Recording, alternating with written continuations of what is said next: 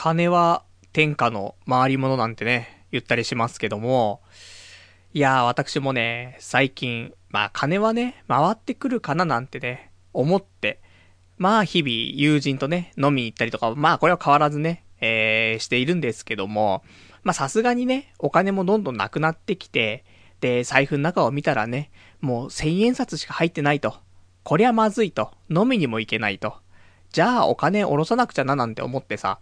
で、いつものね、私よ、よく使ってます、埼玉リスナ銀行ちゃんね。こちらに行って、お金をね、3万円ほど下ろしたんだよね。いつもだったら、ちゃんと口座のね、残高を調べて、あ、これだけあるな、じゃあ、いくら下ろそうかなってやるんだけど、たまたまその時は、まあ別にね、あの、見たところでっていう話でさ、じゃあ、普通に3万円ぐらいね、下ろしておこうかなと思って、3万円つって下ろしたの。で、下ろすとさ、その ATM の画面にね、え残高いくらですって出るわけ最後に。だそれで確認すればいいなと思ったんだけど、残高0円ですって出るんだよね。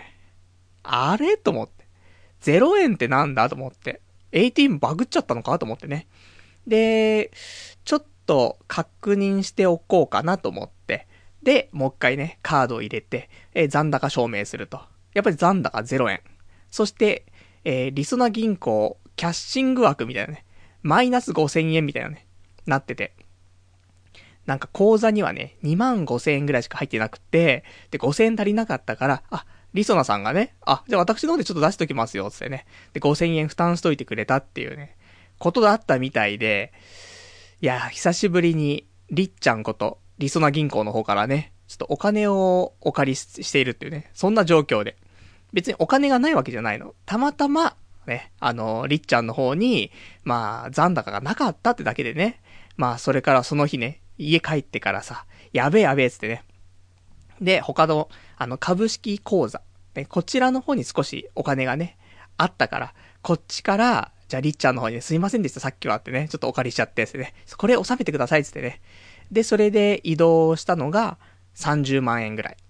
ちょっと移動しましたから。まあ、移動つってもね、もう、株の口座に入っている全額だからね。それを、もう全部丸々、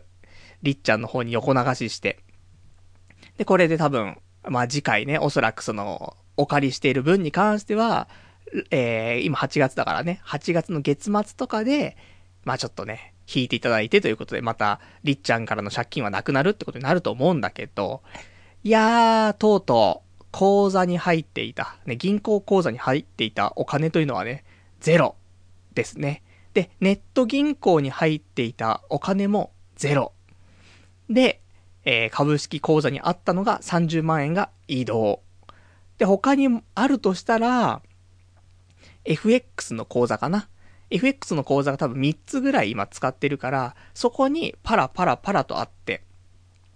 現金だけで言うと多分40万ぐらいあるんだけど、多分、あの持っているね、えー、まあ、FX のやつが、値段がどんどん下がってるからね。マイナス15万ぐらいになってると思うから。そこで25万ぐらいかそうすると残んないでしょ？だか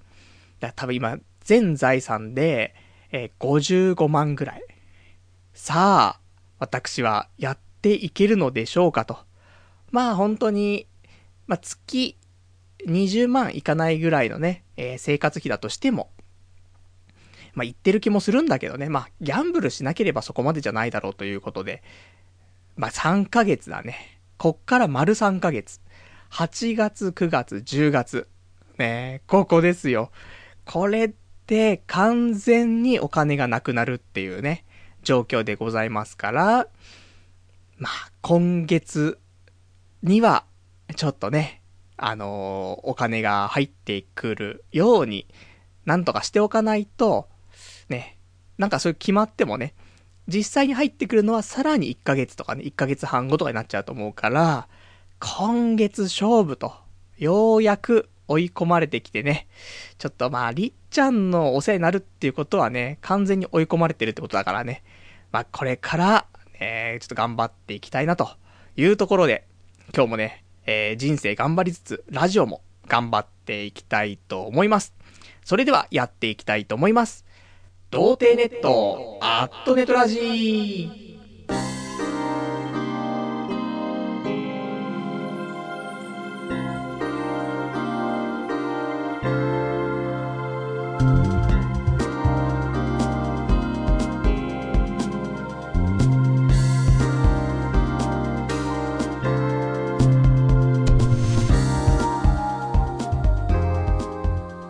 改めまして、童貞ネットアットネトラジパーソナリティのパルナイトです。こんばんは。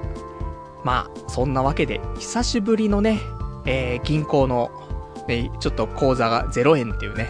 ことになってしまいましたけども、まあ、いつ以来かなっていうと、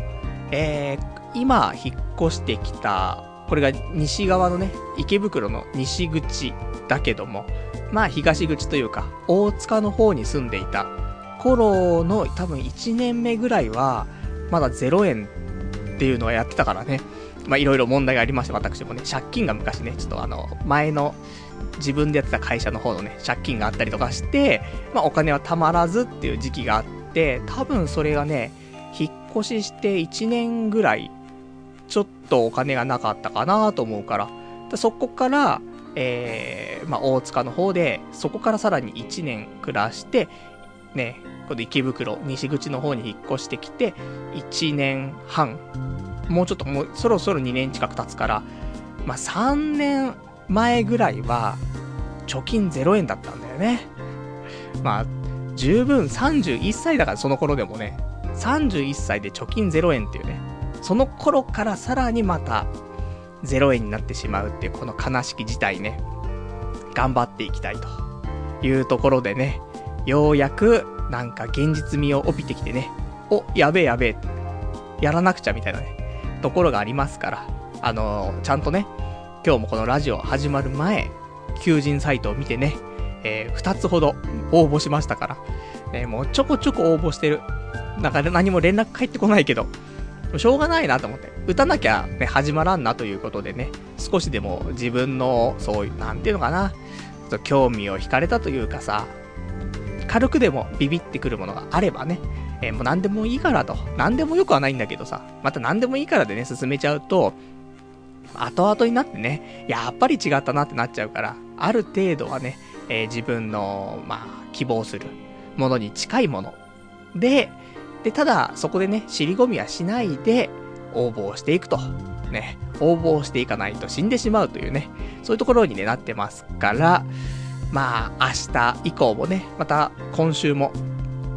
いろいろと求人探してね、えー、応募はしていきたいと思いますんでね、少しね、積極的になってきたかなと。おっせーみたいな。お前ちょっと7ヶ月経ってるけどっていうね、仕方ないんですね。結構助走がね、うん、時間かかるんだよ。みんなは助走パパって言ってね、そっから本番で走っていくかもしんないけど、本番までが長いんだから。その代わり、本番まで入ったら、大丈夫だからね。そこは安心、ちょっとしつつ、ね、おそらく安心できる人も少ないと思いますし、まあ正直俺もね、全然もう安心できなくなってて、社会復帰、もう無理なんじゃないかななんてね、思ってはいるんですけどもね、まあ諦めずに頑張っていきたいと、ね、いうところでございますと。そんな感じで、まあ今日もね、いろいろと話したいことは多いのでね、えー、話していきますんで、何かあれば、なんかメールかなんかでね、お便りいただければと思います。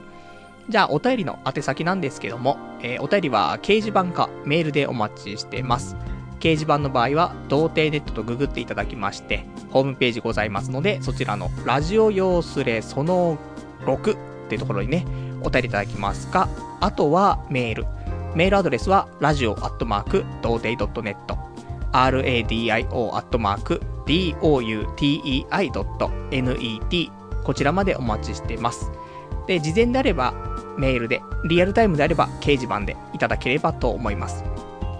あとちなみに、えー、ホームページ、右上のところにね、メールフォームってところもありますので、そちらからもメールの方は送れるようになっておりますよと。ね、そんな感じでございますと。じゃあ、今日もね、お話はしていくんですけども、えー、そうだね、どっから話そうかなっていうところなんだけど、まあね、こうやって転職活動、ね、仕事を探して、まあこれが本来のね、まあ私の今置かれているね、状況かなと思うんだけどさ。まあ正直、こんなことしてる場合じゃねえだろうっていうことを今週もしてたんだけど、あの撮影スタジオってところにね、行ってきまして。なんでそんなこれ、そんなところ行くの？ってね、いう話なんだけど、まあまあ、私もね、先日までラジオパーソナリティスクールなんてものにね、行ってさ、で、そこで、まあそこの事務所の社長さんとね、お話をして、ね、パルナイトくん、よかったらうちの事務所入るって言われたわけですよ。で、契約書をね、書いて、で、送ったわけ。で、これはこれで契約っていうね、ところなんだけど、やっぱり契約したらね、事務所のホームページにこのパルナイトのね、プロフィールを載せなくちゃいけないんですよ、ということで、あの、パルナイトくんちょっと写真撮ってきてって言われて、ホームページ載せるからって。まあ、いわゆる潜在写真っていうの？宣伝材料写真？潜在写真ってやつでさ、まあ、プロフィール写真をね、撮ってきてくださいよということで、で、あの、まあ、スタジオってやつだよね。撮影スタジオって検索すると、まあ、そういうのいっぱい出てくるから、その辺からちょっと選んでね、えー、写真撮って、で、それをちょっと送ってくださいね、という話がありまして。じゃあ、写真撮ってこなくちゃなって。で街中にあるさ、あの辺の無人の証明写真みたいなあんなボックスに入ってね、ピコンなんてやったって、そりゃダメですから。やっぱり、ちょっと、俺も芸能人ぶる感じでね、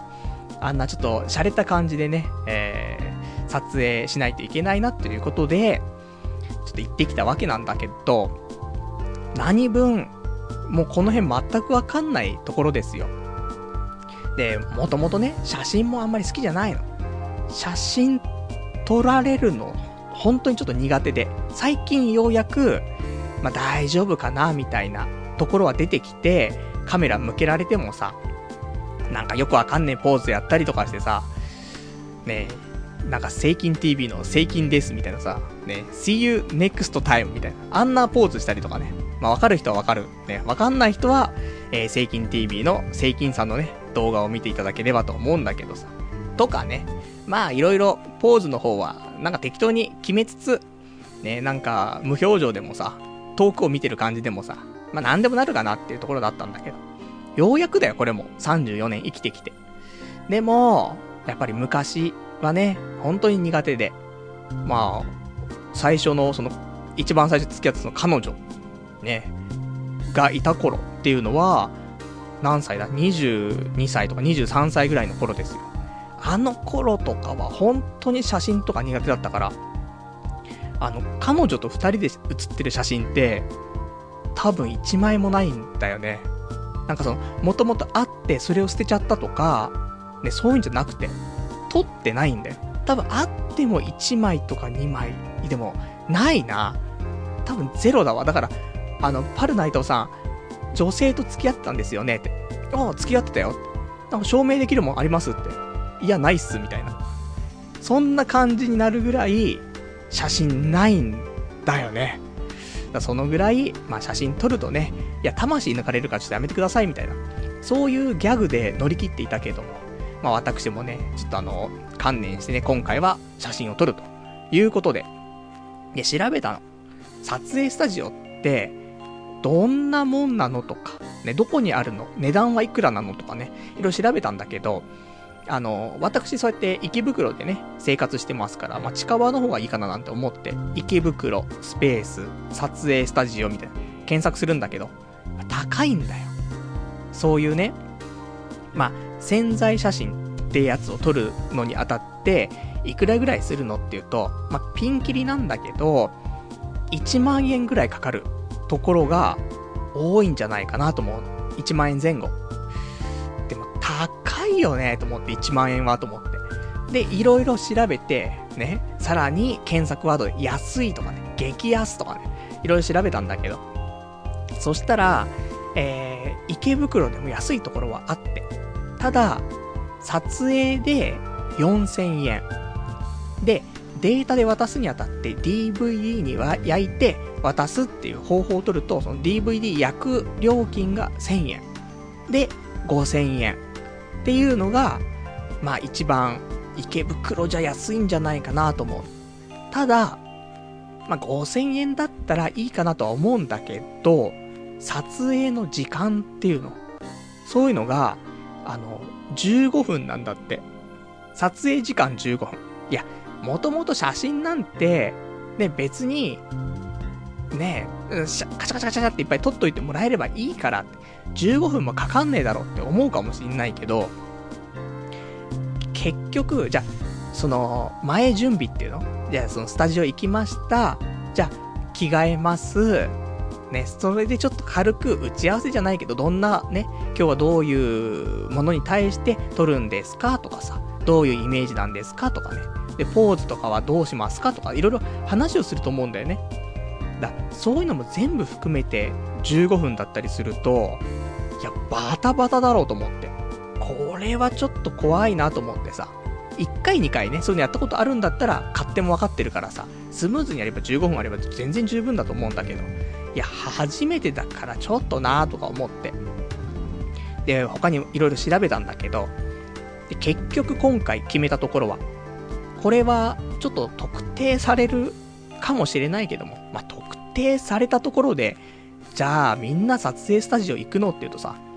ラーメン屋じゃないからね、ここのラーメン屋美味しかったよってね、あ、やべえ、言っちゃったっつって、あ、パルナイトさんがうまいって言ってたから来ました。って、ズルズルズルみたいなさ、そういうのだったらね、迷惑かかっちゃうかなと思うけど、撮影スタジオはみんな、ね、行かないでしょうと。いうことでね、まあ、ある程度わかるかなと思うんだけど、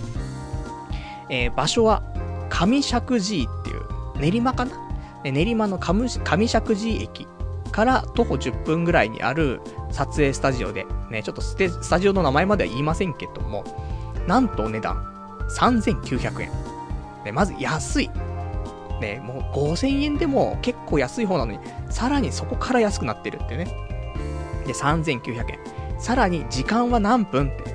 ね、何分だと思う？安くなってんだよ。5000円より安くなってるんだから、じゃあ15分だったのが10分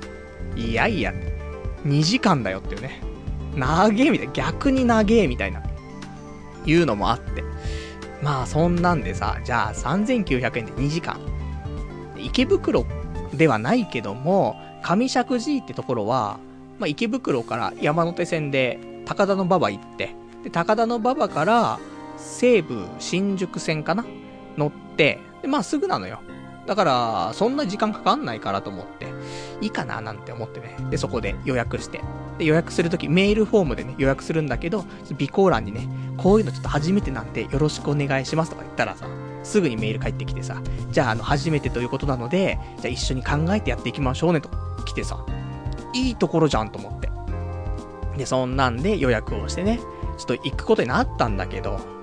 あのー、どういう格好で撮ったらいいのかなって。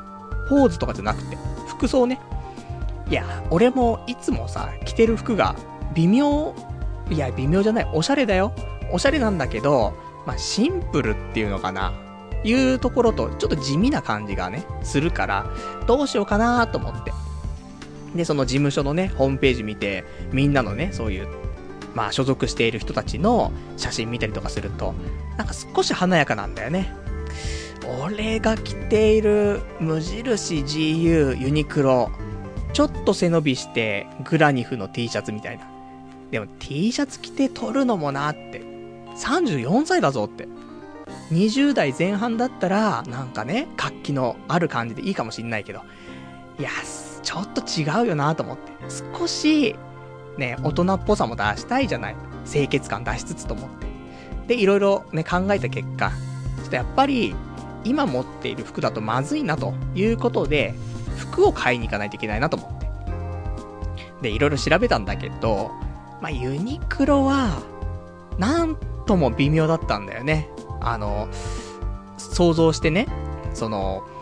スタジオで撮影してさ、その写真がホームページに載ると考えた、そういうファッションで、そうだね、ちょっとユニクロは違うのかななんて思ったりとかして。で、無印とかも見たんだけど、どうしても日曜日のお父さんスタイルが否めないなと思って。で、なんだかんだで、GU かなと思って。で、GU に行ってさ。で、えー、ズボンを2本。ね、あのー、スリムフィットジーンズ的なものをね、えー、1本と、普通のストレートフィットジーンズを1本かな。ジーンズってもあの、真っ黒のカラージーンズってやつ。と、あと灰色っぽいね、まあ、カラージーンズを買って、で、あとは、えー、上に着るシャツ。まあ、T シャツとか、じゃあ、ちょっと、その清潔感とか、ね、そういうのがちょっと出ないから、爽やかさがね。やっぱ上に軽く羽織るシャツ、必要かなと思って、七分袖ぐらいのワイシャツみたいな、あの、紺色っぽい、ちょっとジーン、ジーンズ素材的なやつ、ね。そういうのを買ってさ。で、これだったら七分だから俺の短い腕も長く見えるな、みたいなところもあってさ、買って。で、あとは一番重要だなと思ったのは、その、いろんなね、宣材写真見た中で、靴がさ、結構みんな、なんだろうね、しっかりしているわけじゃないんだけど、パッと見靴がおかしくないっていうのかな。だから履き潰した靴とかを履いてるわけじゃなくて、結構綺麗な感じの靴を履いているの。あの別にそれスニーカーでも革靴でも関係ないんだけど、あ、なんか綺麗な靴だなと思って。なので、俺もね、まあ、そ、それなりの、それなりのって言ったらあれだけども、普通のね、ちゃんとしたメーカーのスニーカーとかは履いてるんだけど、ただやっぱし履き潰してるからね、ちょっとボロ、ボロボロにはなってるわけ。これいけないなと思って、で、そんなこと考えていたら GU の方でも、あの、靴は売っててさ、で、そこで、あの、なんとなく綺麗っぽく見えるスニーカーがあって、で、それが1500円ぐらいだったからね。じゃあこれ買って、ね、新品のスニーカー履いて、ね、スニーカーつっても、あのなんか、ね、そういう運動するようなスニーカーじゃなくて、ちょっとカジュアルなスニーカーね、おしゃれなやつなんで、それ履いて、やればじゃあ OK かなと思って。で、まあ、あの、インナーはなんかね、灰色っぽい V ネックみたいなね、T シャツを着ていけばいいかななんて、思ってさ。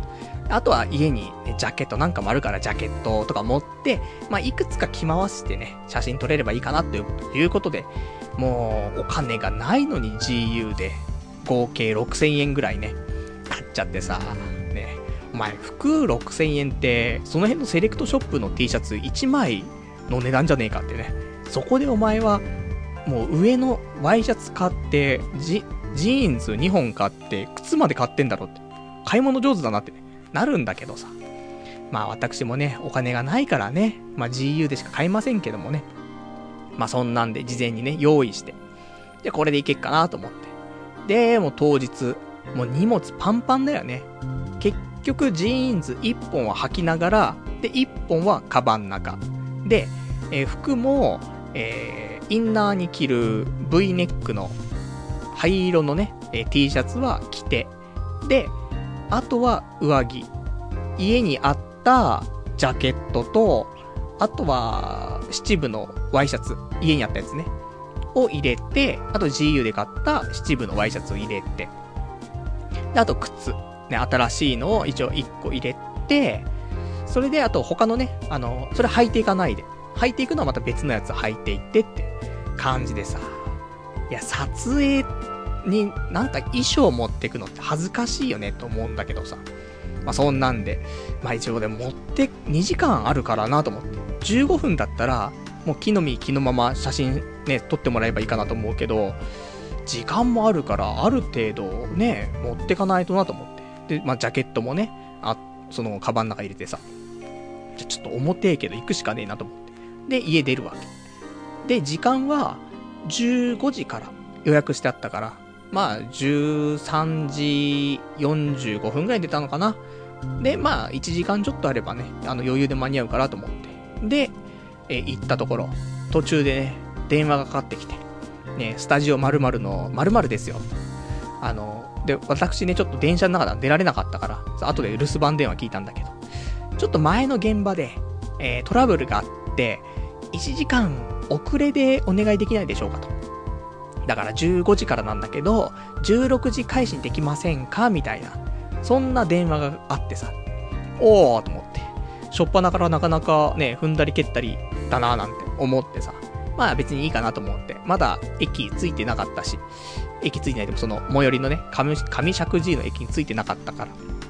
まあいいかななんて思って、じゃあその駅前にね、あの、マックがあったから、マックで時間潰してようかなと思ったら。まあそこで、私ね、デブまっしぐらだからね、ダブルチーズバーガー的なやつをね、食べながら待っていたら、まあ3時半ぐらいね、電話がかかってきて、15時半か、かかってきて、あの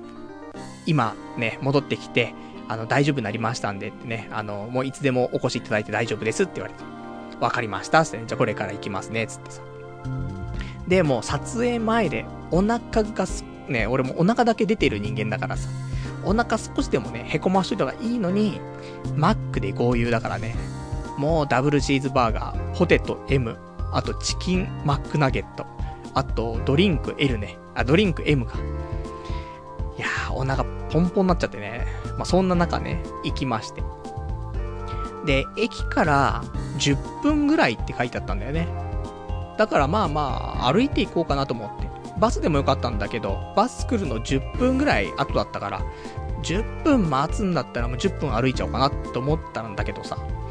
その日猛暑日でさ、超絶暑くて。で、もう道もね、10分で着くんだろうけど、俺あんまり、あのー、方向がうまくないというか、方向音痴な部類なんだよね。まあ、そんなんでさ、ちょっと行ったり来たりしちゃって、まあ、10分で着くはずが、25分ぐらい歩いたのかなね、結構歩いてるんだけど。で、暑いなーと思って。もう汗だくだよね、撮影前に。ね、どういう写真撮るのってね。なんか、夏で汗だくの男を撮るんだったらね、もうベストショットなんだろうけど、違うからねと思ってね。この後ジャケットとかも着ようとしてるからねと思って。で、まあ無事着いてさ、で、ね、あ、さっきはね、すいませんでした、ちょっと遅れちゃって、みたいなね。あの、開始時間遅れちゃって、みたいな。言われて、いやいや、トラブルだったらしょうがないですよ、みたいなさ。そんな社交辞令言いつつさ。で、あの、じゃあ、ちょっとこっちでね、着替えてもらって、で、隣の部屋でね、撮影しますんで、みたいな言われてさ、あ、わかりました、ってね。で、着替えてさ、じゃあこの、こんな感じで着替えようかな、ってね。で、着替えてさ。で、ただ、汗だくなんだよ。汗が止まんなくて。ね、なんか、汗拭きシートみたいに買って、ね、持ってたんだけど、拭いて、汗は止まったの、そこは。だけど、歩いてきて、もう、中に着てた T シャツ。ね、あの、灰色の T シャツがさ、もう、ちょっとビチャビチャなんだよね。ちょっと胸のあたりとかが、もう、灰色の T シャツが汗に濡れると黒っぽくなるじゃない？水で。それがさ、どうも乾かなくて。これまずいなーと思って。で、ちょっと5分ぐらい経っても、その灰色のね、T シャツが乾かないから、どうしようかななんて思ってね、その撮影の人に、まあお話ししてさ、ちょっと、ね、汗が止まらなくて、T シャツ乾かないんですけど、言ったら、じゃあ、全然ゆっくりでいいですよ、ってね。あの、その辺ちょっとあの、座っていただいて、あの、お話でもして、ね、乾いたらやりましょうよ、つってね。あ、わかりました、つってね。いい人。普通の、そういう撮影スタジオっていうのはさ、もう少し怖いのかななんて思ったんだよね。まあ、子供相手の撮影スタジオとかあるし、あとは街のね、写真館みたいなところもあるからさ、そういうところは結構、まあいいのかななんて思うけど、どうしてもカメラマンっていうさ、職業の人ってさ、少し怖いイメージがあるんだよね。だからさ、そうやって気さくにね、声かけてくれてね、あ、よかった、ありがたいなと思ってさ、安いし、時間も長いし、気さくだしっていうね、三拍子揃ってんだなと思ってね。で、お話をしながらさ、で、ね、今日はちょっと初めてこういうのやるんで、みたいな話をしてさ、まあ、衣装のね、あの、じゃあ、今日はどういう風に撮っていきましょうかとかって話もできたし、でポーズとか表情とかさ、話したりとか。あとは、この撮影スタジオに来る人。ね。あの、まあ、ね、パルナイトさんは、今日はね、あの、潜在写真っていうことなんですけど、どういったね、業種の潜在写真で使うんですかって言われて。ラジオパーソナリティなんです。言って。ああ、ラジオパーソナリティなんですかってね。すごいですね。もうなんか放送とかされたりしてるんですかって。いや、まだっす。みたいな。ね。おそらく今後もできるかどうかわからんす。みたいな。そんな話はしたんだけどさ。で、そんな話してたら、いや、この撮影スタジオにもいろんな人が撮りに来るんですよ、ってね。そうなんですね。どんなのがいるんですか？って聞いたら、まあ、あまりね、個人情報になるから言えないところもあるけど、まあ、特定されない、ね、まあ、人の名前とか言わなければいいでしょうと、ね、いうところで、まあ、キャバクラとか、ね、キャバクラとか入り口にさ、写真があったりするじゃない？なんとかちゃんみたいな。そういうの撮ったりとか、まあ、そりゃあね、あれを自分のスマホで撮ってみましたとか、それは無理だからね。ちゃんと撮影スタジオで撮ったりとか、あとはまあ、AV とかね。で、こういうタレントとかさ、ラジオとか。で、そういうのもあるし、アナウンサーとかもいるし、あと、俺が聞いて、あ、そんなのもあるんだっていうのは、自分の SNS で使う写真を撮りに来る人はね、ちょこちょこいるんだって。そういや、いたなと思って。俺も、Facebook とかでね、あの、リアルな友人とか繋がったりするんだけど、そのリアルな友人が Facebook に上げてる写真っていうのは、ちゃんとしたそういう撮影スタジオで撮った写真を載せてるやつがいたんだよね。だから、あ、なるほどなと。そういう需要が最近はあるんだなと思ってさ。まあ、印象って大事だからね。で、普通のね、その、匿名の、そういうサイトだったらまた別だけど、Facebook みたいな実名で出すようなさ、サイトだったら、特にね、どんな人が見てるかもわからないからということで、そういう写真をね、まあ、撮ってアップするというのも多いんですよっていうね、ことを聞いて、なるほどね、と思ってさ。で、そんな話を聞いていたら、えー、汗も引いてきて、じゃあ撮影しましょうか。なってさ。で、撮影するんだけどさ、全く勝手がわからないわけよ。あの、どういうポージングをしていいかもわからないからさ、もうそれも1から10まで全部聞いて、もう、指導を受けてるわけじゃん。じゃあ、こっち向いてください。で、足はこっちの方向けてください。そのまま少し体をねじってもらって、顔はカメラの方にみたいな。で、手はどうするんですかみたいな。もう完全ロボット状態なんでね。もうギー、ギー、ギーみたいになってさ。でも手だけそのまま止まってるからさ。じゃあ手はじゃあ親指だけポケットに入れてもらってみたいな。スみたいな。ね、そんなんで、もう言われるがままにね、撮ってもらってさ。で、えー、じゃあちょっとね、あのー、今遠くから撮ったんで次は、えっ、ー、と、近くからね、あの、バストアップの写真を撮ってください。撮りますね、つって。あ、わかりました、ですね。で、あの表情をね、あの、普通の真面目な表情と、あとは、笑顔の表情をね、あの、撮っていきますね、つって。笑顔慣れないんだよね。全く、もうずっと無表情。ね、無表情って真面目な顔ね。これまずいなと思って。だから写真は嫌いなんだよと思ってたんだけど、まあ、そのカメラマンの人が言うには、あの、エロいこと。ね、男の人はエロいこと。女の人はお金のこと。ね、考えると、結構、そのに、にやけられますよ、みたいな、ね、こと言われて。エロいことか、と思ってね。で、写真撮ってもらうとさ、カメラのレンズあるじゃん。レンズってちょっと長、長いじゃない？このレンズちょっと天下に見えるな、みたいなね。そんなこと思ってもでも全然ニヤつけないなと思って。結局終始ね、真面目な顔っていうね。まあ残念な写真になってしまったんだけど。まああと、ポージングしながらいつも言われるのが、あの、顎を引いてくださいって言われるんだよね。どうしても顎は上がっちゃうんだよね。で、多分日常生活も顎が上がってると思うんだよ。だから顎引いてくださいですよね。今喋りながらもね、完全顎上がってるからね、顎引いてちょっと喋ろうかななんて思ってるんですけど、だ顎を引くっていうのもね、顎を引くって言葉のままじゃなくて、なんかその首を後ろに下げる感じ。ちょっとわ、難しいよね。後ろに引く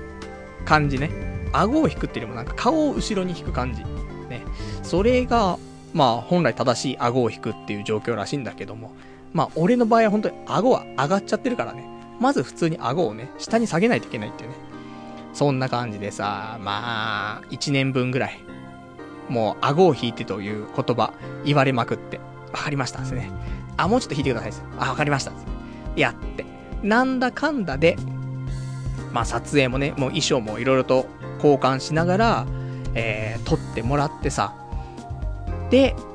まあ1時間40分、45分ぐらいかな。撮ってもらって、じゃああと DVD 焼いてね、終わりになります。ありがとうございました。さん。で、この写真の枚数、まあ、結構ずっとパシャパシャ撮ってもらったの。で、もともと調べてたやつ、あの、池袋とかでね、やっている、そういう撮影スタジオのものだと、値段が5000円ぐらいから。で、時間は15分とかでね。で、写真の枚数っていうのは、もう40枚から50枚。これをお渡ししますっていうのが、まあ大体一般的なのかなっていうところだったんだけど、ここ、この上尺寺のスタジオ、もらった DVD に入っていった写真の枚数、なんと、493枚っていうね、ちょ10倍海洋圏なんだけどっていうところあるんだけど、493枚ってっていうね。まあ、写真ずっと撮ってたからね、それを全部入れていただいてるんだけど、あのあ言ってもね、俺もポーズとかいっぱい撮れればいいし、表情とかもいっぱいね、あの表現できればよかったんだけど、まあ、顔は全部一緒。で、ポーズもほとんど変わらず。ね、自分で変えられない、変えられないからさ、言われた通りやるしかないから。それやって、服装も、まあ、3パターンぐらいかな。変えてもらって、あとは、まあ、全体とバストアップ。まあ、ところだから、まあ、40枚、50枚でもね、別に良かったっちゃ良かった。だけど、まあ、493枚っていうね、もう選び放題の状態でね、DVD 渡してくれて、ありがたいなと思ってね。で、そんなんでね、じゃあ、今日はありがとうございました。あの、私、いつかね、ラジオパーソナリティになって有名になったらね、こちらのスタジオね、宣伝させていただきたいと思います。ね、そんなことはない気がしてますけどってね、ラジオパーソナリティになれる気してませんけども、みたいな。とか言って。んで、まあ帰ってきてさ、で、家でね、DVD 再生してさ、写真見てさ、表情硬いなーと思って。ね、もうちょっとにやけてるね、画像あってもいいんじゃねえかななんて思ったりとかさ。あとはやっぱ衣装によっては、あ、本当に日曜日のお父さん的な感じ。まあカメラマンの人にも言われたんだよね。ご結婚とかされてるんですかって。いや、知ってるわけないでしょと思って。ね、もう彼女だって全然いないんだし。無職だし。あったんだけどさ。まあいや、全然してないっすね。そんなんで。でもお父さんっぽさがね、抜けないんだよね。やっぱりヒゲかなヒゲと髪の毛。ねこれがひどいなって。というところで、ヒゲはね、行く前に剃ったんだけどね、やっぱり、歩いてる間にヒゲどんどん増えてきちゃうみたいでね、生えてきちゃって。ちょっとね、そこがね、まあ、おじさんに見えちゃうゆえんかな、なんて。ところで、まあ、無事、撮影はね、あのー、完了して、写真の方も手に入って、あとはこのね、膨大な枚数からね、えー、一番いい写真をね、ちょっとピックアップして、それを、ね、あのー今回所属する事務所の方にね、送って、えー、それを載せてもらうということなんでね。まあ、これ、どうしよう。これを、じゃあ、写真をブロマイドとして、ね、プリントアウトして、サインを入れて、リスナーの皆さんにプレゼントしたところでどうするのみたいな。ね、どっかのね、あの、外国の国のみたいなさ、なんか、ね、一番偉い人の写真みたいなさ、感じで家に飾るわけにもいかないでしょ。この人の写真何みたいな。なっちゃうし。全体写真だったらそれだけど、バストアップの写真とか出してもさ、ね、いや、この人何？身内の方で亡くなった方なの？みたいな、なっちゃうから、それを渡すのもちょっとあれなんだけど。まあまあ、そんな写真がね、手に入ったから、あの、ハゲ具合はね、結構ね、うまく隠してくれて、あんまハゲてないような感じでね、撮ってもらってるんでね、あの、まあ、私ね、まあ、縁起でもないですけども、まあ、このね、これから休止してしまった場合、ね、その時使える写真という部分でもね、まあ、いい写真撮れたのかななんて思いますからね。まあ、ちょっと、この事務所にね、えー、提出するだけじゃなくて、死んでも死んだ時も大丈夫だし、リスナープレゼントにもできると。ね。そんな素敵なね、ちょっとあの写真をね、手に入れましたから、まあ、これからね、ちょっと活かしていきたいなと。そんな風に思っておりますよというね、えー、スタジオ撮影のお話でしたね。じゃあ、お便りをね、いくつかいただいてますから、読んでいこうかと思います。えー、ラジオネーム、ラジオネーム羊ガエル水族館さん。撮影スタジオって顎の引き方みたいな指導もしてもらえるのか、そう考えると安いなっていうね、お便りいただきました。ありがとうございます。いや、あのね、このスタジオが多分、ちょっと特別な気はするね。他のところは結構ビジネスライクで、ガンガンやっていく感じだと思うんだよね。あともう自己責任だよね。まあ、さすがにひどかったら、ね、クレームになっちゃうからさ、最低限のことをやってくれると思うけど、今回みたいに、衣装とかも相談させてもらったりとか、ね、いくつかこうやって持ってきたんだけど、どういう組み合わせがいいですかとかって話もさせてもらったりとか、ね、ポーズの仕方っていうのもいくつか教えてくれたりとか、で、その場その場でね、じゃあこういう風にしてみましょうかとかね、いう話だったりとか、顎の引き方とかね、そういう、なんか、全部をサポートしてくれと。それで3900円だって。安いよと思って。だもし、あのー、撮影したいなっていうね、これから潜在写真撮りたいなっていう人、いたりとか、あとは、あの、写真の用途はいっぱいあるけど、よくね、このホームページとか見ててあったのが、コスプレの写真を撮ったりするんだって。だからそういう、ま特別なね、ちょっと残しておきたいなっていう写真。でも、スマホとかで撮るのもなっていうものだったりとか、スマホで撮るっつったって、なんか周りのね、背景とかが入っちゃうから、ちゃんとした後ろがね、真っ白のバッグとかで、で、撮ったりとかするにあたって、ね、ちゃんと残しておける状態の写真を撮るのは、そういう撮影スタジオがやっぱしいいと思うので、そういうちょっとね、あの、コスプレの写真とか、あとはまあ家族写真とかもいいよね。普通に。そういうので撮るのもいいかななんて思うから。で、ここの撮影スタジオは3900円と。ね、お時間も2時間。ありがたいなっていうところでね、あのまあ、上石寺撮影スタジオとかで検索すると、いくつか出るかもしれないけど、まあパッとわかるでしょうと。ね、値段が値段なんでね。いや、もしよかったら、ね、こちらちょっと使っていただければ、あの、とてもいいところだと思いますんでね。あの、ぜひ活用していただけたらと思います。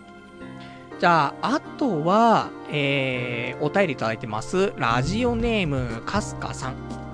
1年ぐらい前にやってた、ニャーメンというアニメのオープニングで、各ラーメンのモデルになった店があるので、時間がある時にでも食レポしてほしいです。全部東京にある店らしいのですが、東京から離れた場所に住んでいるので、どんな味かだけでも知りたいのです。えー、ラーメン通のパルさんならすでに行ったところあるかもしれませんが、ということで、いくつか、ラーメン屋さんで書いていただいてるんですけども、えー、2、4、6、7、7つね、書いていただいていて、1個、1個目が、醤油ラーメン。2代目、にゃがにゃが亭。2つ目、塩ラーメン。ジャパニーズそばヌードルツタ。3つ目、えー、味噌。えー、味噌麺どころ花道。4つ目、豚骨。博多長浜ラーメン田中商店。えー、5つ目、煮干し。ラーメンなぎ煮干し用新宿ゴールデン街店。えー、6つ目、家系。えー、吉祥寺武蔵屋。で、5つ目、えー、7つ目、ちゃんぽん。ライライライっていうのかな。えー、っていうね、この7つ、ぜひ行ってみてくださいって、お便りいただきました。ありがとうございます。まあ最近、ラーメン、ラーメン、ラーメン、ゴーヤチャンプル、ゴーヤチャンプル、みたいなね、そんな生活を送ってますから。まあラーメンよく食ってるんですけども。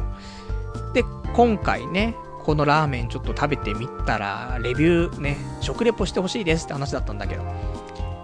まあ私、行ったことあるお店がね、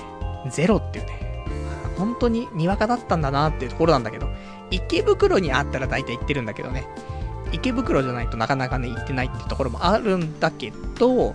えー、2番目にあった塩ラーメン、ジャパニーズそばヌードルツタ。ね、これは昔から行きたくて、あの、巣鴨にね、あるラーメン屋さんなんだけど、やってる時間が短いんだよね。すごく評価高いんだけどさ。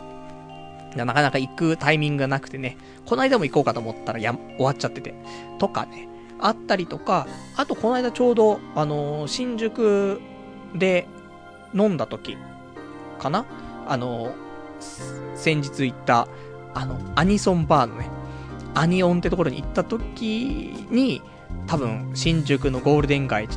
近く通って、そこでラーメンなぎの前は通ったんだよね。あ、食いたいなとか思ったんだけど、結局食ってなかったりとか。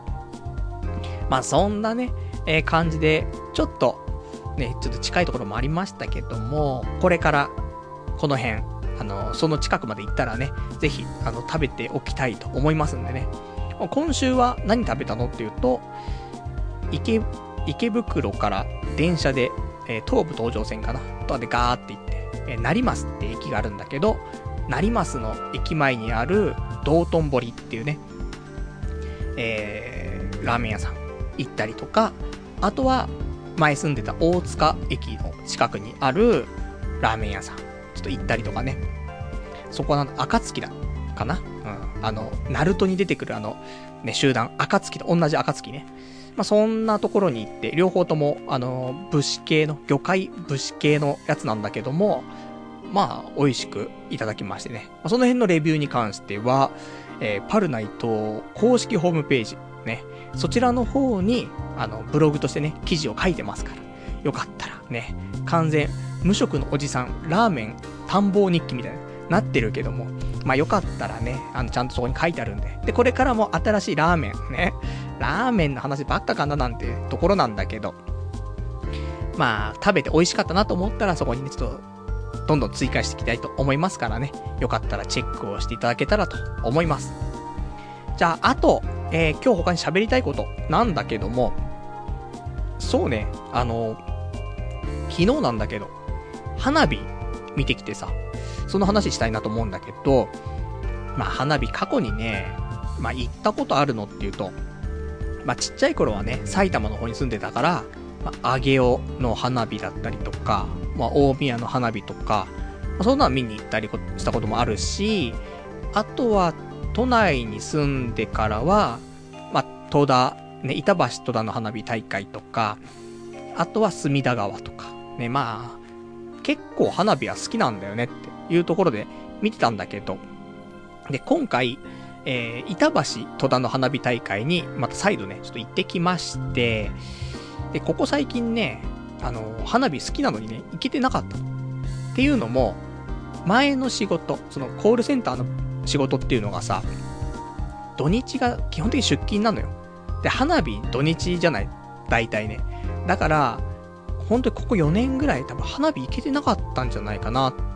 ていうところで、ようやく無職になって、ね、花火行ける状態になったぞということでね、じゃあ行かなくちゃと。来年はね、もしかしたらまた土日お仕事入ってるかもしれないからね、職種によっては。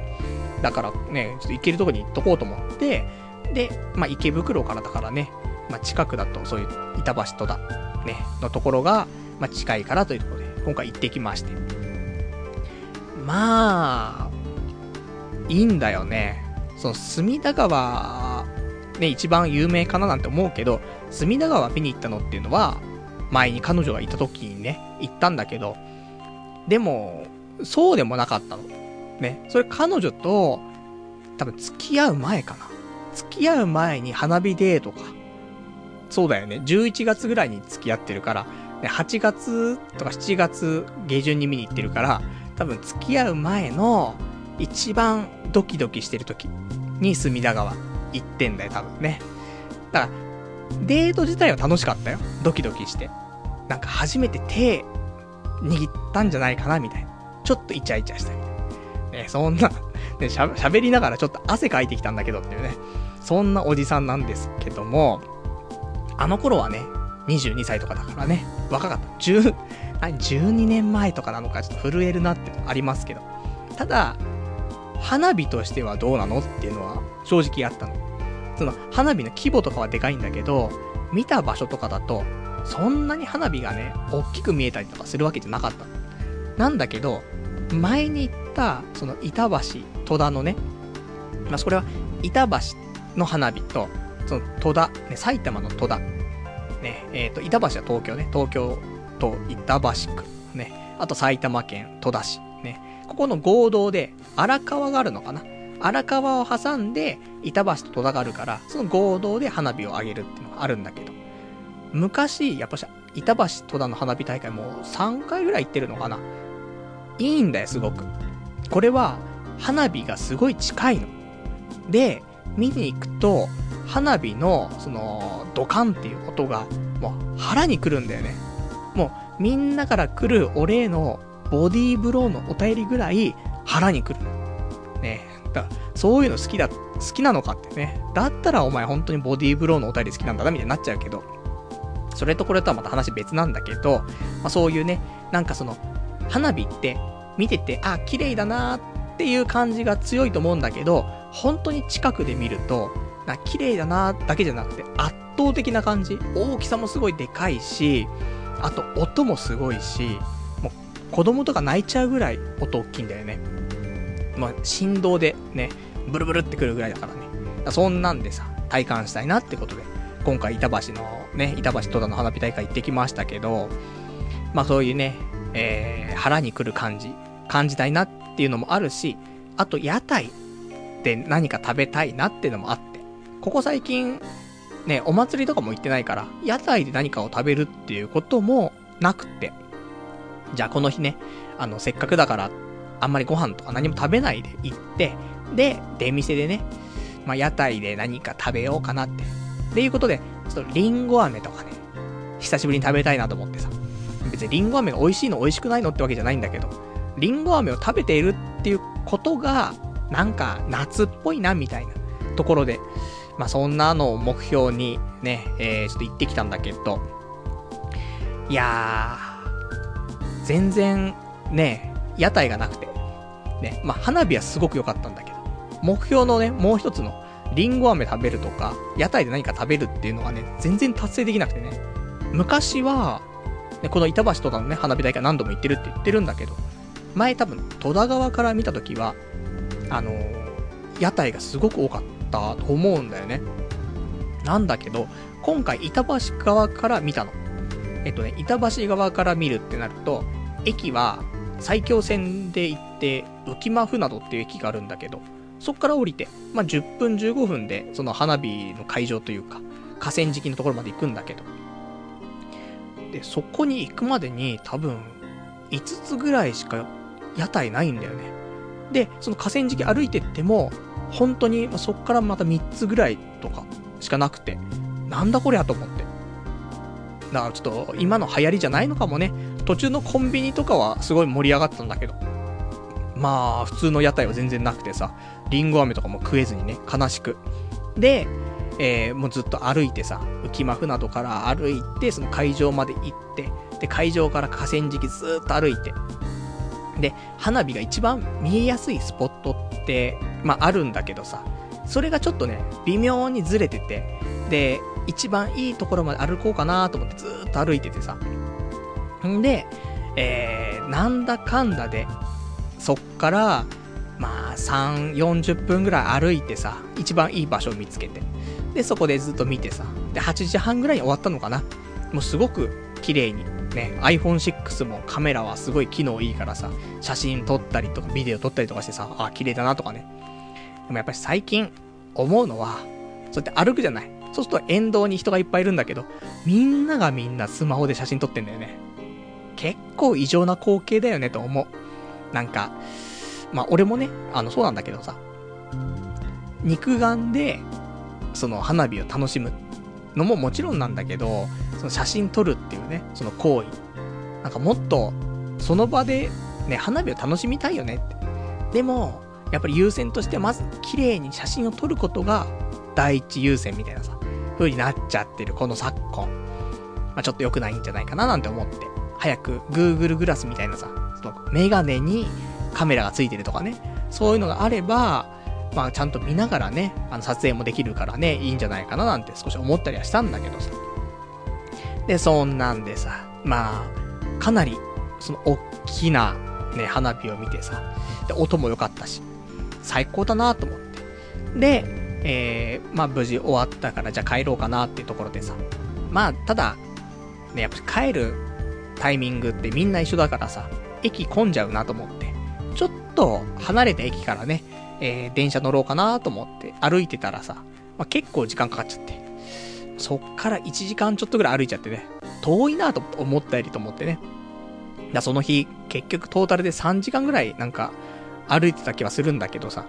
でそんなんで、まあ、無事ね、花火大会も一人でちょっと行けましてね。まあ、良かったななんて思うんだけどさ。ただね、こんなことをさ、花火楽しかったみたいなこと言って、ツイッターとかに写真をアップしてさ、つぶやくじゃない？そうするとさ、なんか、やっぱり、ちょっと、水を差す人っていうのは、またいるんだよなと思って。あの、前もちょっと言ったけど、ね、あの、ちょっとこういうところ行ってくるんだ、楽しみです、みたいな。ね、そういうツイッターとかでつぶやきとかするとさ、あ、いいですね。ね、ぜひ楽しんできてくださいとかさ、ね、言ってくれたら、あ、ね、じゃあ楽しんできますねって。いいじゃん、それ。すごく幸せな世界じゃん。で、この花火もさ、写真、すごい綺麗な写真出してさ、あ、すごくね、花火楽しかった。ね、綺麗だったよ、みたいな。やったらさ、あ、すごく写真綺麗に撮れてますねって、あの楽しくてよかったですね、みたいな。言ってくれたら、あ、ありがとうございます。楽しかったです。と。なるじゃん。ね、優しい世界じゃない。なんだけど、どうしても、こういうことを言うと、一つ、なんか水を差すというか、ね、物事には、すべてね、マイナスなことってそれあるよ。ね、花火綺麗でしたとか言ってもさ、それが全てじゃなくてさ、ね、やっぱりちょっとだけなんか、それに付随するマイナスな要因ってのはあるんだけどさ、わざわざそこを見つけ出してさ、指摘する人。まあ別にね、これがね、あの、悪気があるわけじゃないのが分かってるだけになんとも言えないんだけど、余計な一言言う人っているなーって、ね、いうのをまた再度ね、ちょっと感じたりとかしてさ、なんだろうねって。楽しかったっていうことをさ、言ってさ、別にまあ、よくあるじゃない？女の人が話をするにあたって、やっぱし、共感してほしいとか、いう話があるから、共感、まあまあ、みたいな、ね。まあ、スイーツ、オツみたいなさ、そういうのを思っちゃう時もあったけど、でも、共感してほしくてみんな喋ってるところは、やっぱし少なからずあるよね。男女関係なく。ね、楽しかったんだって。あ、よかったねって、楽しかったんだねって。って言ってもらえたら、なんか、今感じる楽しさっていうのが、少しね、さらに楽しく感じるじゃない。あ、なんかね、楽しくやって、人に言って、さらに楽しい、楽しそうだったねって言われて、あ、さらに良かったなって気持ちになるけど、楽しかったですって言ったら、でもさ、それってちょっとあれでしょとか言われると、楽しかった気持ちが半減するよねっていうのもあって、まあ、ね、そんなさ、空気読んでばっかりだとさ、疲れちゃうけど、でも、なんか、人の上げ足取ったりとか、水差したりとか、そういうのをするのも、ちょっとなって。そこはちょっと空気読んだ方が、まあいいんじゃないのかななんてね、思ったりするので、まあこのラジオを聴いてる人に限って、そんな人はいないとは思うけど、ちょっと気をつけていただいた方がね、もしかしたらいいんじゃないかななんてね、思いましたっていう話だね。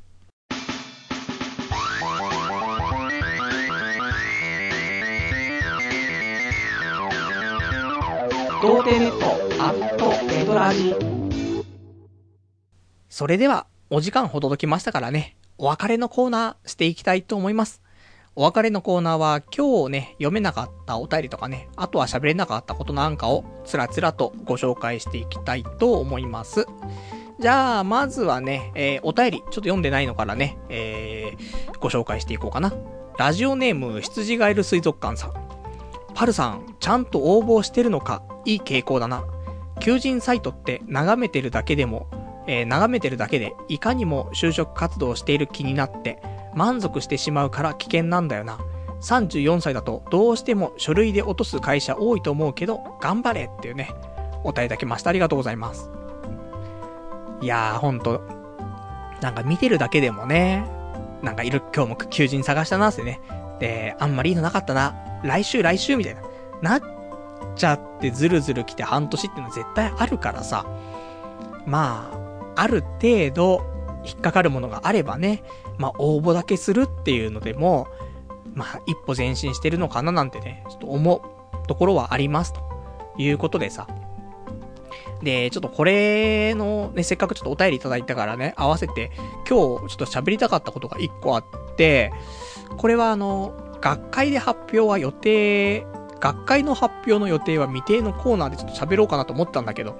まあ微妙にちょっとコーナーするのもどうかななんていうところだったんで、せっかくだからね、ここでお話しするんだけど、そのさ、まあ、仕事っていうの？あの、どんどん応募するっていうのが、まあ、結構いいよねっていう話はあると思うんだけど、なんとも、やっぱり、自分の、なんだよ、力不足っていうか、なんか、こんな求人あったよって、でも俺なんかじゃなっていうような求人ってあるじゃないすごくドンピシャでこれやりたい仕事なんだけどって。ただ、いやなんかもう給料とかも、ね、あの未経験でも年収で700万もらえますとかさ、書いてあったりとか、ね、残業はゼロですみたいな。とか、なそんなんいっぱいあって、もう大企業ですよね、書いてあったら、いや、俺みたいな人間はちょっと応募するのもおこがましいな、みたいな。思っちゃって応募しないとか。ね。こんだけ条件良かったんだったらね、なんか求められることすごい多いんじゃないかとかさ。なんか過酷なんじゃないかとか、いろいろ考えちゃって応募しないとかあると思うんだけど。なんかこういうのってさ、仕事だけじゃなくてさ、なんか物事大体に言えることかななんていうのをちょっと今週思ったんだけど。あの、例えば、仕事ももちろんそうだけど、女性に対しても、やっぱりある程度自分に見合ったというか、ね、そういう人だったら、ちょっとアプローチかけてもいいかななんて思う時あると思うけど、そう、すごい高嶺の花っていうの、言う人には声って、まあ、かけられないじゃない。俺みたいなのが言ってもなーってね。俺背ちっちゃいしとか腹出てるしとかね。無職だしとかさ、メガネだしみたいなね。いろいろあるしさ。だそんなんで話してもなんか面白いこと言えるかどうかわかんないしって、解消ないしみたいな。あってさ、ちょっと話しかけられないなって思って話しかけないじゃん。これってどうなのかなってちょっと思うことがあって、例えばよ、宝くじってみんな買うっていう話なんだけど、まあ、例えばね、ドリームジャンボとかあるし、サマージャンボとかもあるし、最近だとトトとかね、あるし、ナンバーズとかね、まあ、いっぱいあるけど、まあ、宝くじ買う人買わない人っていると思うけど、まあ別にね、あの、買わない人は、まあいろいろポリシーがあって買わないと思うんだけど、じゃ買ってる人、当たると思って買ってるのっていうと、そうでもないでしょ。当たったらラッキーだなと思って買うじゃん。で、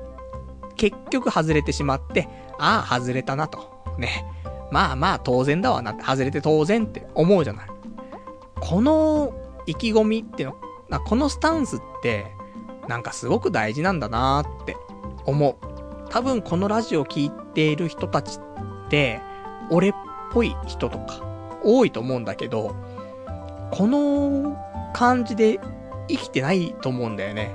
その、宝くじに例えると、まあ、あ、当たらなかった。まあまあ、しょうがないねって。まあ、そんなもんだよねって。でも、当たらないと、ね、買わないと当たんないんだから、まあ、買っとこうかな、みたいな。で、外れて当然。ね、このスタンスで宝くじは買えるのに、転職とか、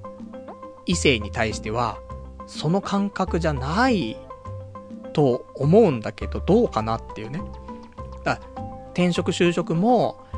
ね、こんな、この会社すごくいいなと思って、ただ条件逆に良すぎて、俺なんかが応募しちゃっていいのかなみたいな。とか、応募条件、ね、書いてあるけど、ちょっと微妙に、俺だと務まらなそうな応募条件だなとか、ね、あって。そしたら、応募するのもためらっちゃったりとかすると思うんだけど、それも宝くじと一緒でいいんだよね、と思って。応募しとけしとけ、つって。で、応募しといて、書類審査でね、まあ、基本的に落とされると思うんだけど、いや、通ったら通ったで、ね、ラッキーなんだよね。宝くじが当たってんなもんじゃない。で、面接とか行って、たまたま話しててね、話があって、じゃあぜひうち来てくださいっていう可能性もあるけど、その、買わなきゃ当たんないっていうね。だ応募しなきゃ入れないし。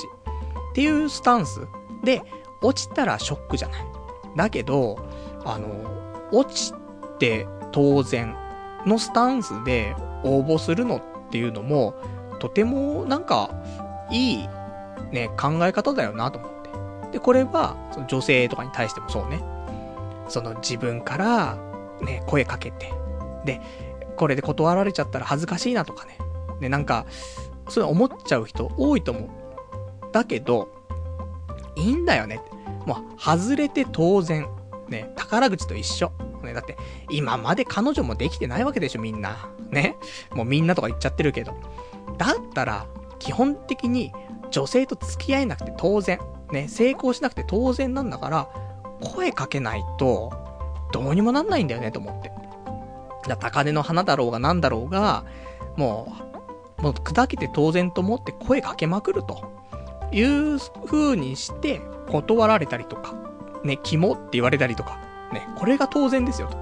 ね、もう100回、200回、ね、1000回声かけて1人当たったとしてもよ。宝くじの確率よりも全然高いよね。宝くじ100枚買ったって当たりはしないんだから。ね。だけど、もしかしたら女性に関しては100人声かけたら、当たるよね。実際。多分。だからそういうのちょっと考えて、なんか、恥ずかしいなとか、ね、一発必中で行きたいなって気持ちはすごく多いと思うんだけど、俺も実際そうだし。だこんなこと言っても、まあ、変わるかどうかわかんないけど、ただ、うん、そういう風に考えて、ダメでもともとっていう言葉もよくあるけどさ、そういうところで、あの外れて当然だから、ね、どんどん宝くじは買ってっていいし、ね、いっぱい買って破産しちゃうの問題だけど、買わなきゃ始まんないし。だから転職、就職に関しても応募しまくるのもいいし。で、女性にも色々とね、アプローチかけるのもいいかなと。ね、そんな風にちょっと思って、ね、一つ一つで傷つかないで、ダメで元々とという精神で行くと、人生少し楽に生きられるんじゃないかな、なんていうことをね、ちょっと今週気がついたので、ようやく。でも、こういう生き方してる人間、その、いわゆる真面目系、クズ系の人間はさ、ダメなんだよね。こう考えちゃ。ところがあるかなと思うから、もう少し肩の力を抜いてね、楽に、ダメで元々でガンガンやっていくっていうね、一つ一つに傷つかないと。このスタンスいいんじゃないかななんてね、ちょっと思いましたって話だね。あとは、えー、お便りいただいてます。ラジオネーム、ベルさん。パルさんこんばんは。えー、先日、ネットカフェで、34歳無職さんという漫画を読んでみました。バツイチ子持ちですけど、毎日何もしない日々が淡々と書かれていました。えー、まるでパルさんを見ているようで苦笑してしまったというね、お便りいただきました。ありがとうございます。俺もね、この漫画、一巻だけ読んだんだよね。えー、それでね、まあ、一巻だとそこまでね、あの、ネタバレするほどのね、情報ないんだけど、このベルさん書いてくれた内容、ね、バツイチ子持ちですけどっていうこの内容。一巻では書かれてないからもう完全にネタバレなんだけど、ね、実は、ね、この主人公、ね、バツイチ子持ちだったんだね。あのね、34歳の女性が無職になって、ね、ちょっと思うことあって一回無職になって、で、無職を生活しているっていうね、感じなんだけど、あのね、とてもね、あのー、ま、まんま俺なんだよね。題名は。34歳無職さんってね。まあ、男か女かだけの話なんだけど。でもこの人はちゃんとしてるよ。だって、朝、なるべくね、昼間に起きて、ね、まあ、昼間に起きようとしても夕方に起きたりしてたけど、俺はね、昼間に起きようと思って夕方に起きてさ、で、夕方に起きようと思って夜に起きちゃうタイプだからさ、まあ、完全ダメなんだけど、あと、ちゃんとこの人は部屋の掃除とかするし、あと自炊とかもするし、ね、節約しようとしてるから。まあ、俺とは違うよねっていうね、ところはありますけど。まあ、そんなんでね、あの結構、面白い気がするな。一巻しか読んでないけどね。まあ、俺は結構好きなタイプの漫画だったから、俺もネットカフェ行ってね、特に読むもんないなと思ったら、ちょっとこれ、もう一回ね、えっ、ー、と、2巻以降見たいなとちょっと思っていたので、まあ、もし、ね、ちょっと興味ある人はね、読んでいただくと面白いかななんてね、思いますね。で、あと、じゃあ、今週他に話したかったことなんだけど、じゃあ、ね、せっかく、この34歳無職さん、ね、自炊してね、ちゃんと節約しているっていう。ね、このタイプのね、人もいるけども、私はね、ちょっとお金を使ってしまっているってそんな日々なので、そんな話をしようかな。あの、まあ食事はね、自炊もまあするときあるけど、まあ結局、ゴーヤチャンプルを作るぐらいの話であって、他は大体ね、外で食べることが多いんだけど、今週、とうとうね、あの、一人で飲み屋に行くっていうね、ことをしまして。ね、そんなことしてる金ないでしょ。りっちゃんに借金してるんでしょって話なんだけど。すいません。ね、りっちゃんありがとうございます。りっちゃんのお金で飲みに行ったりするわけなんですけども。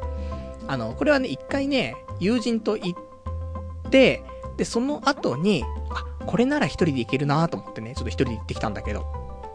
池袋の駅前に、大都会っていう居酒屋があって、で、ここは24時間やってる居酒屋なの。で、居酒屋の中でも結構特殊な、ない、なんか中身をしてるんだけど、あの、なんでチケット買うんだよね。食券があるの。入るとすぐに食券があって、そこで、えー、おかずだったりとか、そのつまみだったりとか、あとは飲み物ね、アルコールとかを買ったりするの。で、席に行って、で、座った席に番号を振られてるから、その、食券にね、自分の、その、席の番号を書いて、店員さんに渡すと、持ってきてくれるよっていう、そんなシステムでさ。で、まあ、この時点で結構、まあ、俺たちみたいな食券世代っていうの？飯屋に入ったら食券で買うみたいなさ。まあ、これが結構定着している人間じゃない？俺たちもさ。だから、まあ、やりやすいよねってのあるんだけど、まあ、お店の構造だったり雰囲気だったりとかも、一人で入りやすい。もう、まあ大体お一人さんが多いんだよね。テーブル席もあるから、そういうところは、あの、ワイワイやってんだけど、他は大体カウンターとか。で、カウンターも、そのなんか厨房に面したカウンターとじゃなくて、もう壁に面したカウンターね、なってるから、もう人の目とかも全然気になんないの。で、周りを見ると、まあ、みんなそれぞれのね、好きなことしてるんだけどさ、お酒飲みながら本読んでたりとかね、普通にそんな人いっぱいいるわけ。だからね、ちょっと自己啓発の本でも持ってさ、チューハイ飲みながらとかね、そんなのも全然できる空間で、結構良くてさ。で、空間の良し悪しだけじゃなくて、やっぱり私みたいなね、あの貧乏人にも優しい、すごく値段が安いっていうね、ところでさ、だいたい今ご飯ね、夜食べたって、定食食ったって7、800円よ。ラーメン食べたって7、800円。で、ハンバーガー食べたってもう7、800円するよ。もうだいたい7、800円、この世の構造は。ちょっと前だったらね、ワンコインでみたいな、500円でとかあったけど、もうそうじゃなくなってんだよなって、800円ぐらいかかっちゃうんだよなっていうところで、この大都会。まあ、時間がね、結構早めに行くと安かったりとかってあるんだけど、まあ7時前ぐらいに行くと、少し安い、ね、あの価格設定になってて、グラスビール。ね、グラスビールつったって、多分、入ってるのは 300ml ぐらい入ってるのかな ?250 から 300ml ぐらいちゃんとがっつり入っているグラスビールで、1杯150円。お安い。あとは、イカの塩辛。ね、もう小鉢にもうなみなみ、なみなみって言ったらあれだけど、結構入っていて、250円。ちょっと一人で食べる分にはちょっと多すぎるかなっていうぐらい入ってる。あと、ソーセージの盛り合わせ。380円ってね。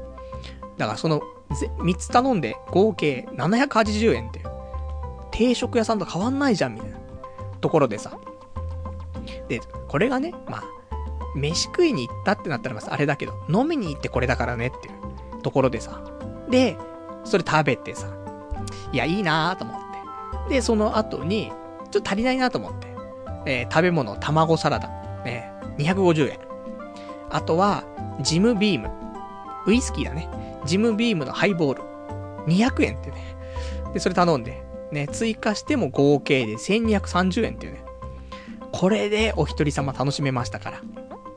まあ、お酒そんな飲まないんだからさ、ビール1杯、ハイボール1杯飲んで、あとは3つぐらいさ、ね、お、なんかおかずがあればね、楽しめるんだからさ。それで多分、一番高いのガンガン頼んでっても、そんな感じでも1500円ぐらいで収まると思うんだよね。だから、ちょっとね、通っちゃおうかなと思って。まあ、通っても名前覚えられたりとか、顔も覚えられたりとかしないと思うんだけど、久しぶりに俺が居心地のいい空間だなと思って。まあ、池袋にあるさ、桜カフェっていうね、カフェがあるんだけど、ここは、こんな俺でも、まあ、結構入りやすくって、えー、まあ、ちょこちょこと出入りしているカフェなんだけど、もうここに次ぐ、ね、入りやすさ、な気がするね。なので、池袋駅前、ね、池袋北口出て、徒歩10秒ぐらいのところでも、駅の真ん前で24時間やってるのに、このわけのわからない安さね。なので、ちょっとまたね、通おうかなと思ってるんで、もし、池袋でちょっと飲みたいなっていうのがあったら、ここね、行ってみるのもいいと思うし。ね、なんか、池袋で飲み会があるんだけど、ちょっと早く着いちゃって、時間余ってんな、どうしようかなって時にね、行くとか。ね、この後合コンあるんだけど、ちょっとお酒一杯飲んでテンション上げたいなとか。ね、そういう時ちょっと使ってもらったりとかするのもいいし、終電逃しちゃって、ね、朝までどうしようって時に行くのもいいし。あとは、パルさんちょっと飲みませんかってね、池袋駅前ですね。え、大都会でいいっすかみたいな。そんな時も使えるなっていうね。あの、その時はぜひおごっていただきたいなってところなんだけども、まあそんなおすすめのね、え、居酒屋さんかなーっていうね、そんなお話かな。なんか食ってばっかだなって。ラーメン食って、ね、居酒屋行ってみたいな。お前はいい生活してんなって話なんだけど。あとは、えー、お便りいただいてます。ラジオネーム、えー、東京マラソン。東京マラソン、エントリー始まってますよ。来年ぜひっていうね、お便りいただきました。ありがとうございます。いや、膝壊れちゃうんだよないや、走りたいなって思うよ。でも、ハーフしか走れないよ。膝的に、多分。練習しても。って思うからな、ちょっと。申し込む？寒いんだよね。俺、春先とか秋とか走るんだったらいいんだけど、冬寒くてさ、血流悪くなっちゃって、あの、首のね、後ろの血流が。走ってるとさ、頭痛くなっちゃう、ガンガンしちゃうんだよね。だから冬あんま走りたくないなと思うんだけど。で、膝も壊れちゃうし。でも、応募しとく？まあ、受かるのいつだっけ？いつぐらいに、10月とかだっけ ?10 月、11月ぐらいには発表あるよね。そこから普通に週1、週2ぐらいで走れば、まあ、全然問題ないかなと思うんだけど、膝がな、痛めちゃうとそこから1ヶ月2ヶ月ぐらい膝痛いからな。もうおじさんだからもうコンドロイチン飲むしかないからなっていうね、ところありますけど、ちょっと応募してみる？ねちょっとそんじゃそんなんで、あの気が向いたら、ね応募して、またね、あの、沿道に応援に来て、ね、いただけるのかな？ね、だ、そのためにちょっと頑張ろうかな、みたいな。その時はちょっとじゃあ俺、前はね、あの、名刺を渡したんだけどさ、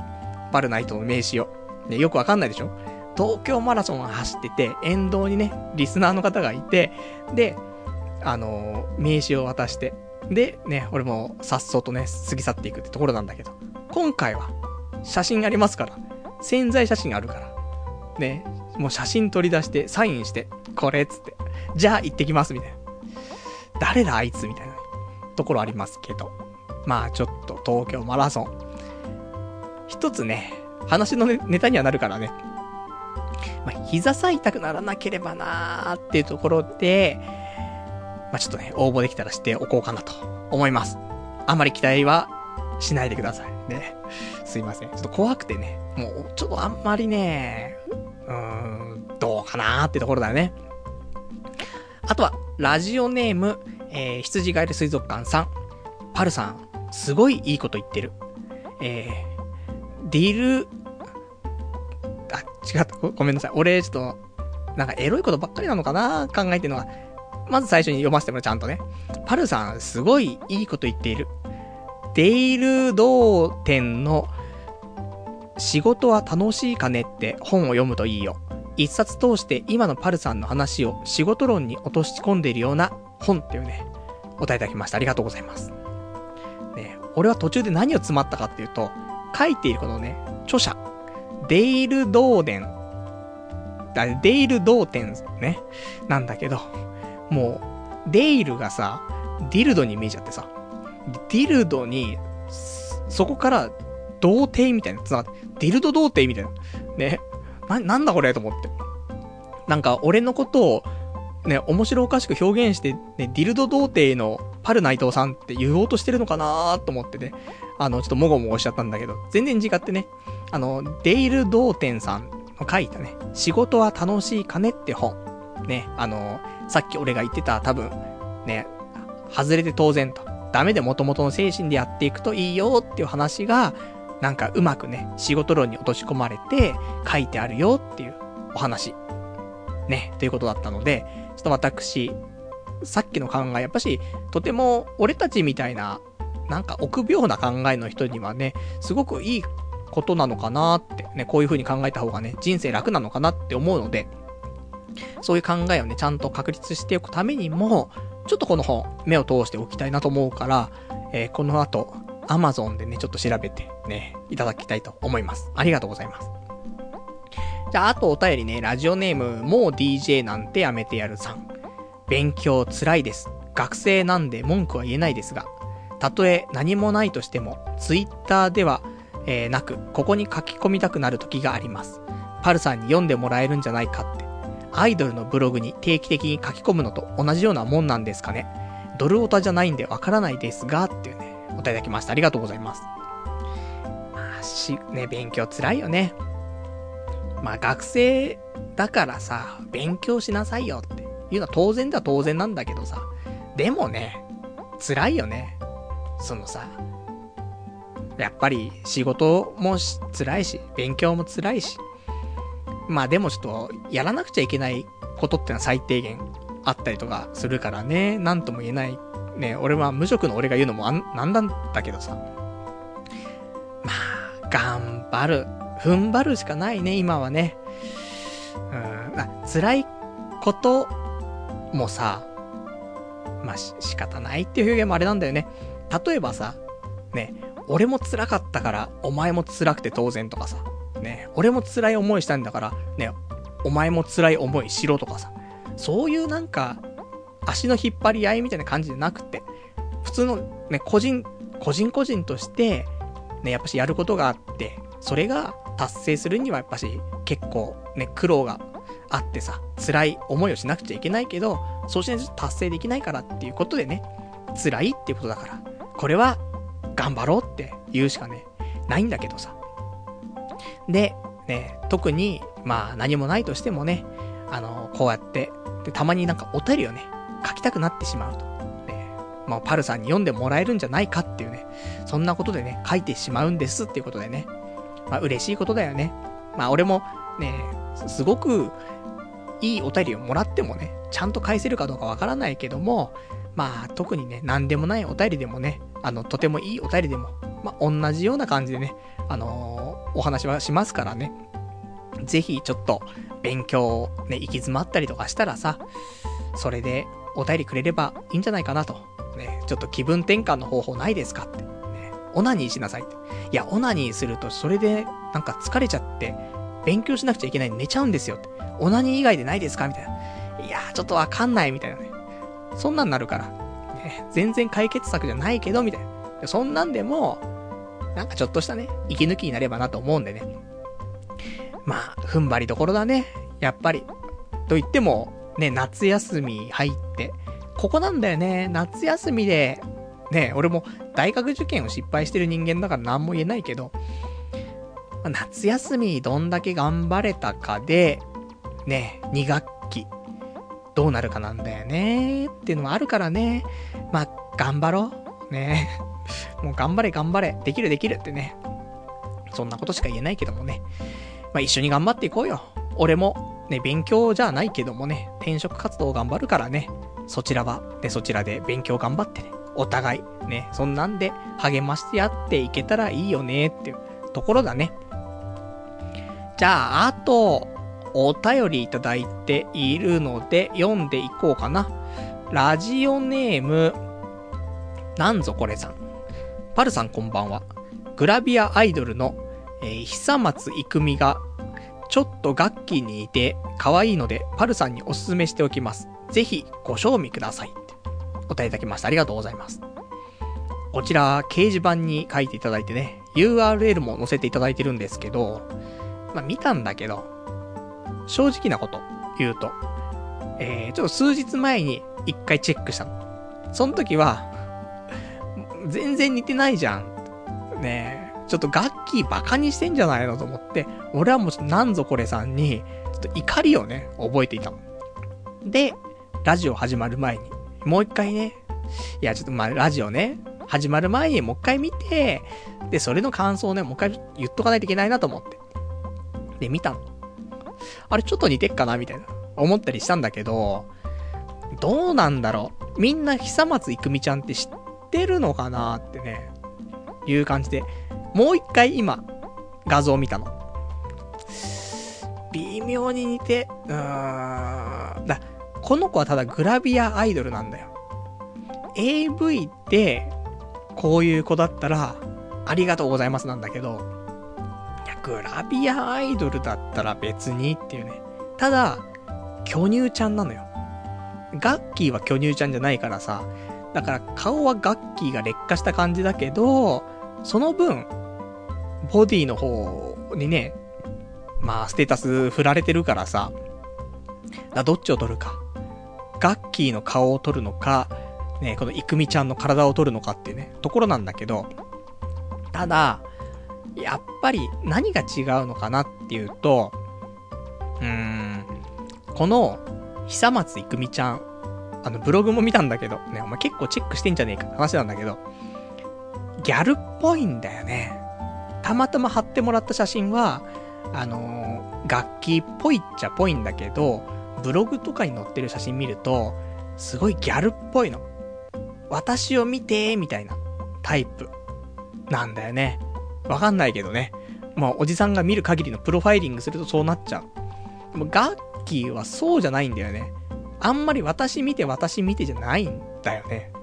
そこがまたガッキーのいいところかなーなんて思ったりとかして。ねえ、ガッキー可愛いんだよなーと思って。昔のさ、この時期になるとさ、たまにこの CM 見たくなるんだけどさ、ガッキーが東京メトロの CM でさ、浴衣を着て、ね、なんか電車乗ったりとかしている CM があったんだけどさ、多分ガッキー、浴衣で東京メトロとかで検索すると CM 出てくると思うんだけどさ、この時のガッキーが一番可愛いね。この世の中で。この世の全ての中でその時のガッキーが一番可愛い。あのガッキーと結婚できるなら、ね、一生セックスしなくても本当にいいよ。って思うぐらい可愛い。まあそんなね、ちょっと久松、久松いくみちゃんからはね、ちょっとお話がね、ずれてしまいましたけど、結局ガッキーが一番可愛かったっていう話。あとは、えー、ラジオネーム、532番さん。パルさんこんにちは。ツイッターのつぶやきがいい具合に病んできてますね。いよいよ貯金も底をつき始めたの、えー、つき始めたようなので、ここらが正念場ですね。これからパルさんがどうなっていくのかが非常に楽しみです。できればバイトや派遣などの安易な道は選択しないで、落ちぶれてもいいから納得いくまで職探しをしてほしいです。っていうね、お答えいただきました。ありがとうございます。いや、ほんとね、最近のツイッターね、見ていただくと、ひどいもんですよ。もう荒れてるからね。俺の心が。基本的に、もう八方美人で人畜無害な感じで生きてる。ね。で、コメントとか、つぶやきだって、そんなにね、変なこと書きませんよ。うんことかちんことかそのぐらいしか。だけど、ダメだね。もう書いてんのバカ野郎が、みたいな。そんなんバカになってっからね。もうそろそろやばいんだけど。貯金もそこをつき始めてね。まあ、やばい。状況だけど、まあ、ここからでしょと、パルさんは。で、もう安易にね、バイトとか派遣とかしないで、納得いくまで職探ししてくださいねっていうことなんだけど。あとでも3ヶ月だからね。ちょっとどう、どうにもできないかななんていうのあるけど、ただ、これだけ仕事を探して、で、まあ少な、少ない数だけども応募とかもして、うまくいかなかったって。そういうちゃんとした経緯はある中でのバイトとか派遣っていうんだったら、少しはいいと思ってるんだよね。結局何もこういうことに行動をしないで、で、で派遣とかバイトとかになるとね、あの、そりゃしこり残りますよ。だって、何にも動いてないんだもん。だけど一応動いた上でどうにもならなかった。その上で、ね、ちょっとバイトが派遣って話になれば、それはそれで、少し諦めもつくかなっていうのは、あると思う。だから、ここからね、不動産業界に行くとか、ね、わかんないよ。もしかしたら2ヶ月もしたらさ、考え方も少し変わるかもしれないから。でもその時には、半年以上、いろいろ考えて動いて、うまくいかなかった結果、ね、こういう風になったっていうことっていうことで自分を納得させることもね、できるかなとは思うんだよね。まあ、ね、なるべくね、そうならないように、ちゃんと今日もね、ちゃんと応募してるわけだしね。また今回も、アニメ絡み。ね、もうなんかおもちゃじゃねえじゃんって話かもしんないけど。まあ、遊び、遊び絡みだね。まあ、アニメのキャラクターグッズ系のお仕事に応募したからね。二つあって。まあ言ったら結構特定されちゃうんだけど。そのアニメのキャラクターグッズ系の営業職と、あとは、えー、まあ、その、ユーザーカスタマーセンター的なやつ。ユーザーサポートみたいな。そういうところ。二つ応募があったんだけど、両方とも応募してさ。だそんなんで、まあ、営業ってさ、やったことないじゃん。で、企画書とかもほぼ書いたことないからさ、実際じゃあ営業ね、あなたがやるにあたって、ね、あの、弊社にどういうメリットがありますかとかね、どういうことをしていただくことできますかとか言われても、いや、未経験なんで何とも言えないです、みたいな。ただ頑張ります、みたいな。まなっちゃうじゃん。なっちゃうじゃんってもそれじゃダメだからさ、ある程度はさ、話、なんか言い方変えたりとかするけどさ、まあ、結局根本はね、心の中では、ね、まあそうやっていろいろ表は作ろってても、心の中は、いや、正直やったことないんでわかんないですけど、頑張りますなっちゃうじゃない。でもまあ、ユーザーサポートっていう方に関しては、ね、先日まで、あの、そうやってコールセンターで働いてたって経緯もあるからさ、多少はね、いいのかなっていうところと。で、ただ業界はね、そのアニメとか、ね、キャラクターグッズとか、そうするとまあ、おもちゃとかね、そういうのも絡んでくるからさ、玩具、ね。まあ、ちょっとは、ね、自分の経験を活かしつつ、その業界に近づけるのかなって思ったりとかもして、まあどうなることやらですね、っていうね。まあところだけど、まあ頑張ってね、これからも職探ししていきたいと思います。あとは、ラジオネーム、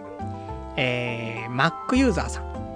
パルさん、事務所契約したってマジっすか？もしかしたら地上波でパルさんの声が聞けるかもしれないとなると楽しみです。最近のラジオも楽しいですよ。えやっぱりパルさんは自己啓発セミナーみたいな話じゃなくて、ここへ行って面白かったとか、あれを食べて美味しかったとか、これを買ってみたみたいなトークが一番面白いですってってね、お答えいただきました。ありがとうございます。まあ、とか言いつつもね、あのー、さっきも、当たって砕けろ的なね、お話をね、長々としてみたりとかね、しましたけど、まあ、どっちもね、バランスだよね。基本的にはメインで、ね、何々をやってみたよとかっていう話をしつつ、少し補足でね、あの、こんなこと考えたんだけどって、ね、基本的にこんなこと考えたんだけどって話をね、したくなっちゃうところがあるからね。まあ、うまいバランスでね、ちょっとやっていきたいと思うんだけど、まあ、こんな話ももしかしたらね、地上波で聞けるかも聞けないかも、聞けないかも。ね、聞けないと思うんだよね、結局。わかりませんけどね。あの、ただ、今考えているものとしては、まあ、ラジオパーソナリティ一本でやっていくっていうのは、ないよねって思ってる。ね、まあちょっと後でね、話出てくると思うので、その時ね、また詳しくお話ししたいと思うけども。まあ、私も頑張ってね、まずはこのラジオね、楽しんでいただけるように、毎週ね、何かしらやってね、お話はしていきたいと思いますから、これからもね、その辺はご期待いただければと思います。あとは、えー、他にお便りが531番さん。事務所に所属して、レッスン料とかで逆にお金取られたりってことはないんでしょうかね。レッスン料はタダで、番組出演になればギャラももらえるんですかバイトしながら本格的にラジオパーソナリティ目指したらいいと思うよ。むしろなぜバイトしないのか。正規職員につけたとしても、給料が出るのは1ヶ月後になることもあるってことは分かってますかとにかくお金がなくなってきたようだし、8月中に無職からの卒業をっていうね、お答えいただきました。ありがとうございます。そうだね。まあ8月中にはね、やっぱし無職から卒業したいとは思ってますけどね。ちょっとなかなか社会が創設させてくれない、ところと、俺が妥協しなくてね、そうやってできないっていう、ね、そんなのもありますけどね。一応事務所自体は、まあ、特に登録料、登録料とか取られないだよね、まず。だから特に現時点ではお金はね、あの、特にかかってはないんだけど、まあ、写真撮ったりとかね、その辺はあるぐらいなんだけど。あとは、レッスン料とかは、取られる気はする。そのうち。だこの間言ったラジオスクールっていうのもね、もちろんお金払ってるけど、ね、あれに参加してた人っていうのが、その事務所に所属している人も参加してたから、そういうのに、ね、ちょっとお金を払うってことは、まあ、ある気はする。だけどまあまあ、必要なものかなっていうのと、まあ趣味と考えたらね、まあ安いんじゃないって思う。結構みんなお金かける趣味あるでしょ。ね、ブルーレイボックス買ったりとかさ。一箱いくらすんの ?3 万とか4万とかするでしょ。それ考えたらさ、まあ、8回とか、だから約3ヶ月間ぐらいの、ね、講習で、そのぐらいの金額とかだったらね、まあ安いもんじゃないのかなと。ね、いい趣味じゃないかなって。で、その先に、もしかしたら、そのお金が返ってくるようなね、仕事に結びつくようなこともあるかもしんないからと。ね、いうところでね、頑張りたいなという感じだね。で、あとバイトをしないのは、やっぱり、まあ、わかんない。これからはバイトするかもしれない。けど、結局は正社員を目指している部分があってね。まあそこにちょっとこだわっているのでね、バイトをしてもすぐ辞めちゃう可能性があるんだったら、ちょっとダメかななんて思ったりとかして、バイトはまだしていない状況ですけど、そろそろね、バイトするかもしれませんね。さすがに、ね、月15万でもね、あれば生活できるからね。まあそんなことを考えて生きておりますよ、という感じだね。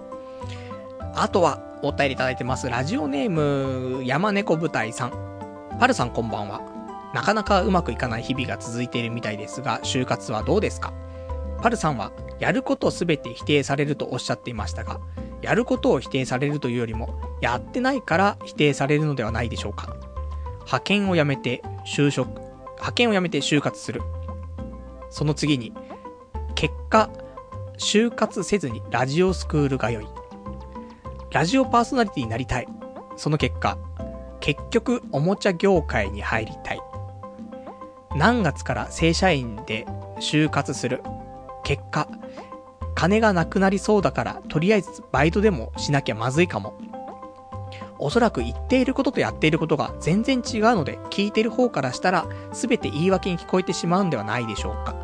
俺は一生派遣でいい。絶対におもちゃ業界で働く。などなど、道はいろいろありますが、自分が納得する道に進むと決意したら、それに突き進んでいけば、周りの雑音も聞こえなくなるし、また難癖をつける人もいなくなると思うのです。いろいろな道に目移りしてしまうの、しまうかもしれませんが、金がなくなる期限もあるので、早めに道を決めて進んでいくのがいいのかなと思います。偉そうに言ってすいません。このまま行ったら何も好きなことができずに、親の不動産屋をパルさんが継ぎそうな気がしてならないので、っていうね、お答えいただきました。ありがとうございます。こちらね、まあ、言っていることっていうのは、まあ、俺が言ってることっていうのと、やっていることが全然違うから、まあ結構ね、そういう叩かれることが多いんじゃないですかというお話なんだけども、正直、そうでもないかなと思ってはいるの。俺個人としては。ね、これがまず言い訳に聞こえちゃうかもしれないけど、例えば、ね、書いていただいてるので、派遣を辞めて就活するって言っておいて、結局、就活せずに、ラジオスクールが良いとか、ラジオパーソナリティになりたいって言って、結局、おもちゃ業界に入りたいとかね、言ったりとか。で、そういうのはなんかちょっと言ってるのとやってること違うんじゃないですかと。ね、ちぐはぐじゃないのって言うんだけど。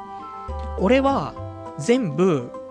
繋がってると思ってるんだよね。結構遠回りな、回り道してると思うんだけど。結局、派遣を辞めて就活するって言って、おもちゃ業界に入りたいって言ってるし、ラジオパーソナリティになりたいっつって、ね、ラジオスクールに通ってるわけじゃない？だから、それは別に普通にリンクしてる話だから、全然問題なくて、ただ、同じことを同時進行で2つやっている状況。だから、ね、こっち言ってるのにあっちやって、こっち言ってるのにあっち言ってって、そんな中、なってるから、あべこびになってるかもしんないけど、言ってることは、一貫してると思ってる。ただ、あの、そういう手広く、ね、いろいろとやろうとしてるから、なんかめちゃくちゃになってる感じするけど。で、あと、ね、一つに集中すればスピーディーにいけるのに、二つ三つね、やろうとすると、分散しちゃってね、力が。あの、どうしても進みが遅くなっちゃうっていうのはあるから。なんとも言えないところはあるんだけど。で、さっきちょっと話出た、ね、ラジオパーソナリティだけでは食っていけないかなってちょっと話、ちょっとしたので、ここでね、一緒にしたいなと思うんだけど。あの、今の現在では、昼間は、おもちゃ業界とか、そういう遊びの関係に携わる仕事で、正社員で働きたい。ね、これがまず第一。で、第二に、ラジオパーソナリティで頑張りたいんだけど、これは、あの、別に昼間の帯でね、例えばさ、えー、夕方何時から何時までを月曜から金曜日までやりたいとか、そういうのを夢として掲げてるんじゃなくて、深夜のラジオ、週に1回、ほんとこれでいいんだよね。まあ、これでいいって表現もあれだけど、これがいいんだよね。なので、別に仕事をしながらラジオパーソナリティっていうのはできるかなという感じだけど、ただこれだとラジオだけでは食べていけない。だから、お金がもらえる副業？ね。そんな感じだよね。趣味より一歩先みたいな。だけど仕事より一歩手前みたいな。で、もしそれをやっていくことで、すごい求められてったらね、それはちょっと話変わってくると思うけど、現状一番今こういう状況になりたいなっていうのは、昼間は遊び関係の仕事について、で夜、ラジオパーソナリティとして、こういう童貞ネットみたいなね、そんなラジオがね、週に1回とかできれば、とてもいいかなって思ってる。だから、同時進行で全部やってて、そこまでずれてはないかなと思ってるんでね。ただ結局、あのどれも達成できなくてっていうことになった場合、ね、あの、パルさんの親のね、不動産屋を継いで終わっちゃうんじゃないのって、それで結局ね、全部落ち着いて終了なんじゃないのっていう、そんなことを心配していらっしゃるっていうことなんだけど、まあこれもこれなんだよなって思ってる。ね、すべては、まあなるようにしかならないところもあるんだけど、ただ挑戦しないとね、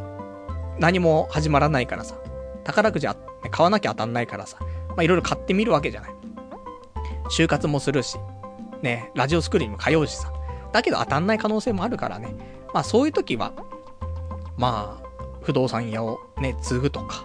ね、そういうのも、まあそりゃね、話出てくるよねそのためにちゃんと卓球も頑張っとったわけだからさ。それはそれなんだけど。だから、まあ、何もしないでそれ継いじゃうっていうのだと、なんか納得できてないと思うと思うけど、それをね、半年なり1年なりさ、いろいろと挑戦した結果、どうにもなりませんでしたっていうことでね、他の道に行くっていうんだったら、それはそれで納得できるし、まあそこはするべきだしっていうところで、まあ結果同じ感じになってもね、例えば、ね、その去年末、派遣辞めて、で、その後すぐに不動産屋さんじゃあ継いだとしようよ。例えばだけどね。っていうのと、俺が多分じゃあ、例えば1年後、2年後とかにね、不動産屋継いだとするよ。結局同じように不動産屋継いだっていう結果はあるけど、その過程が全く違うから、その時の気持ちは全然違うよね。12月末で辞めて今年すぐに不動産に入ってたら、結局3年後ぐらいに、ちょっとおもちゃ業界で働きたかったなとか、ラジオパーソナリティになるためになんか頑張りたかったなって思ってるかもしんないじゃん。仕事にも集中できないよ。だけど、まあこうやっていろいろチャレンジしたことによって、ある程度は諦めがついたりとかね。これやっぱりちょっと才能なかったなとかさ。ね、ちょっとこういうところまではできないけど、もう少し妥協したところでね、活動は続けていこうかなとか。まあいろいろあるからねって思っていて。まあ、正直、今回の今の状況は、個人的には悪くないと。この悪い流れじゃないなと思っているからね。まあ、ただ、結果が出ないとね、なんとも言えないから、ちゃんと結果も出るように、頑張りたいと。ね、今年の後半はね、結果を出していかないといけないですからね。頑張っていきたいなと、ね、思っております。いろいろ心配おかけしますけどもね。大丈夫かなと。大、大丈夫じゃねえから心配してんだろうって話だけど、あの、なんだかんだで言ってることに関しては、一貫性を持って、ね、やっています。ね、大丈夫です。ね。あのー、これからもね、ちょっとこんな心配事あったら言っていただけると、ね、俺もちょっとハッと気づく時もあるからね。で、全然大丈夫ですとね。こうやって言ってるけども、実はこうなんで、ね、問題ないっすって時もあるし。ね、なんかあったらちょっとね、またお便りいただけたらありがたいなと思います。あとは、お便り。えー、ラジオネーム、どうも僕さん。パルさん。えー、オフ会しましょう。よろしくお願いしますってね。えー、いただいております。ありがとうございます。そうね、オフ会。俺、でも、今オフ会してもさ、どうなんだろうなってあるんだけど、まあ、そういう声がちょっとあれば、ね、やっていこうかな。あの、大都会で。ね。もう、池袋駅前の大都会で、じゃあオフ会もあり得る。けど、どうなんでしょうか。ね、この状況でオフ会やってもさ、俺が楽しくないじゃん。みんなから、パールお前仕事しろしろよ、つってさ、そういう話で終始終わっちゃう気がして。ね、ちょっともう少しだから、ね、パルさんやったじゃないっすかっていう感じの時にオフ会した方が、俺が楽しめるかな、みたいな。そんなところはね、あるので、ちょっとタイミングを見てね、考えていきたいと思っております。じゃあ、あと、ね、俺が話したいことをあとつらつら言ってね、今日終わりにしたいと思うんだけど。なんだかんだ長くなっちゃうね、今日もね。えー、ざっと行きましょう。えー、私やっているスマホのゲーム、パズドラ、ね、とうとう950日を超えまして、ランクの方もめた、めでたくね、400を超えました。ありがとうございます。今、401かな、ランク。まあ、結構頑張ってる方じゃない？ここ1週間10日ぐらいで、一気にランク10ぐらい上げたんだよね。コインダンジョンの方のさ、機械流ラッシュをちゃんとやり始めまして。で、1日に1ランク2ランクぐらい上げて、で、先週、えー、ようやくランク400、ね、突破ということで。まあ、この辺でちょっと落ち着こうかなと思って。あのー、楽しく、ゆっくり、パズドラを楽しもうかなと思って。まあ、そんなわけでね、まあ、引き続きやっていこうかなっていうところ。で、あともうやめちゃうと思うんだけど、最近やってるスマホのゲームなんだけど、えーとね、おとといぐらいに入れたやつが、ナルトのスマホのゲームで、ナルコレっていうね、やつなんだけど、まあ、やってる。まだ3日間ぐらいだと思うけど、3日間ぐらいはやってる。まだやめてないね。で、前に紹介しようと思って、でも結局やめちゃうしなーつって紹介しなかったスマホのアプリ。結局やめちゃったんだけど、あの、ミニ四駆の、レッツゴーっていうやつのスマホのゲームがあるんだけど、それはもうちょっとね、最近起動してないね。10日か2週間ぐらいやったけど、結局もうやってない。あとは、ハンターハンターのスマホのアプリもあるんだけど、これも、ちょこちょこやったんだけど、もう、ここ、1週間ぐらいやってないかな。結局やらなくなっちゃうと思うんだよな、っていうことで、今は、えー、ナルトのスマホのアプリ、ナルコレと、あとはパズドラかなっていう、そんな感じだね。じゃあ、あとは今日他にお話ししたいこと、サクサクいきますよ。えー、本当はコーナーのウィークリーピックアップニコニコ動画でご紹介したかったんですけども、そんなお時間もないのでね、ここでサクッとお話なんですけども、今週アップされた動画で、えー、結構チェックしてる人いるんじゃないかなと思うんだけど、もしも、福山丸春がね、正春の正がね、丸になってますけどね、福山丸春が学校暮らしオープニングを歌ったらっていうね、動画があって、これが、えー、今日の時点で、これアップされたのが7月25日なんだけど、え今日の時点で再生数86万8713再生っていうね、めちゃくちゃ伸びてて、そろそろ見るようになるんだけど、この人の、この福山雅治の真似をして歌っているシリーズっていうのが、今週、熱いですよっていうね、話で。まあ、旬を過ぎてしまうと面白くないと思うので、よかったら早めに見てもらえるとね、いいかなと思って。まあ、こ、の他にも、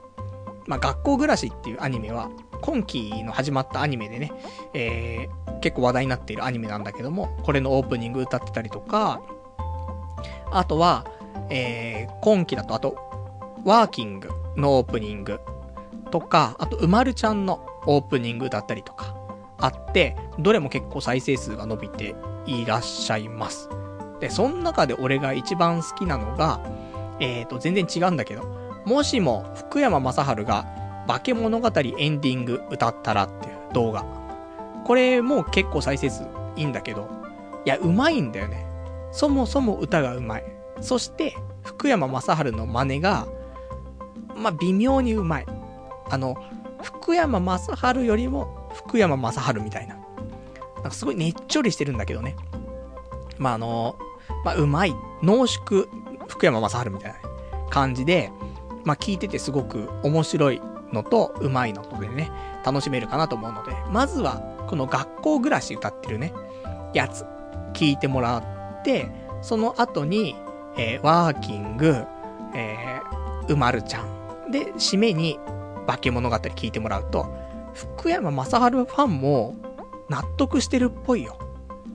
多分ね。わかんない。結構こういうのってさ、あの、ファンがいるから、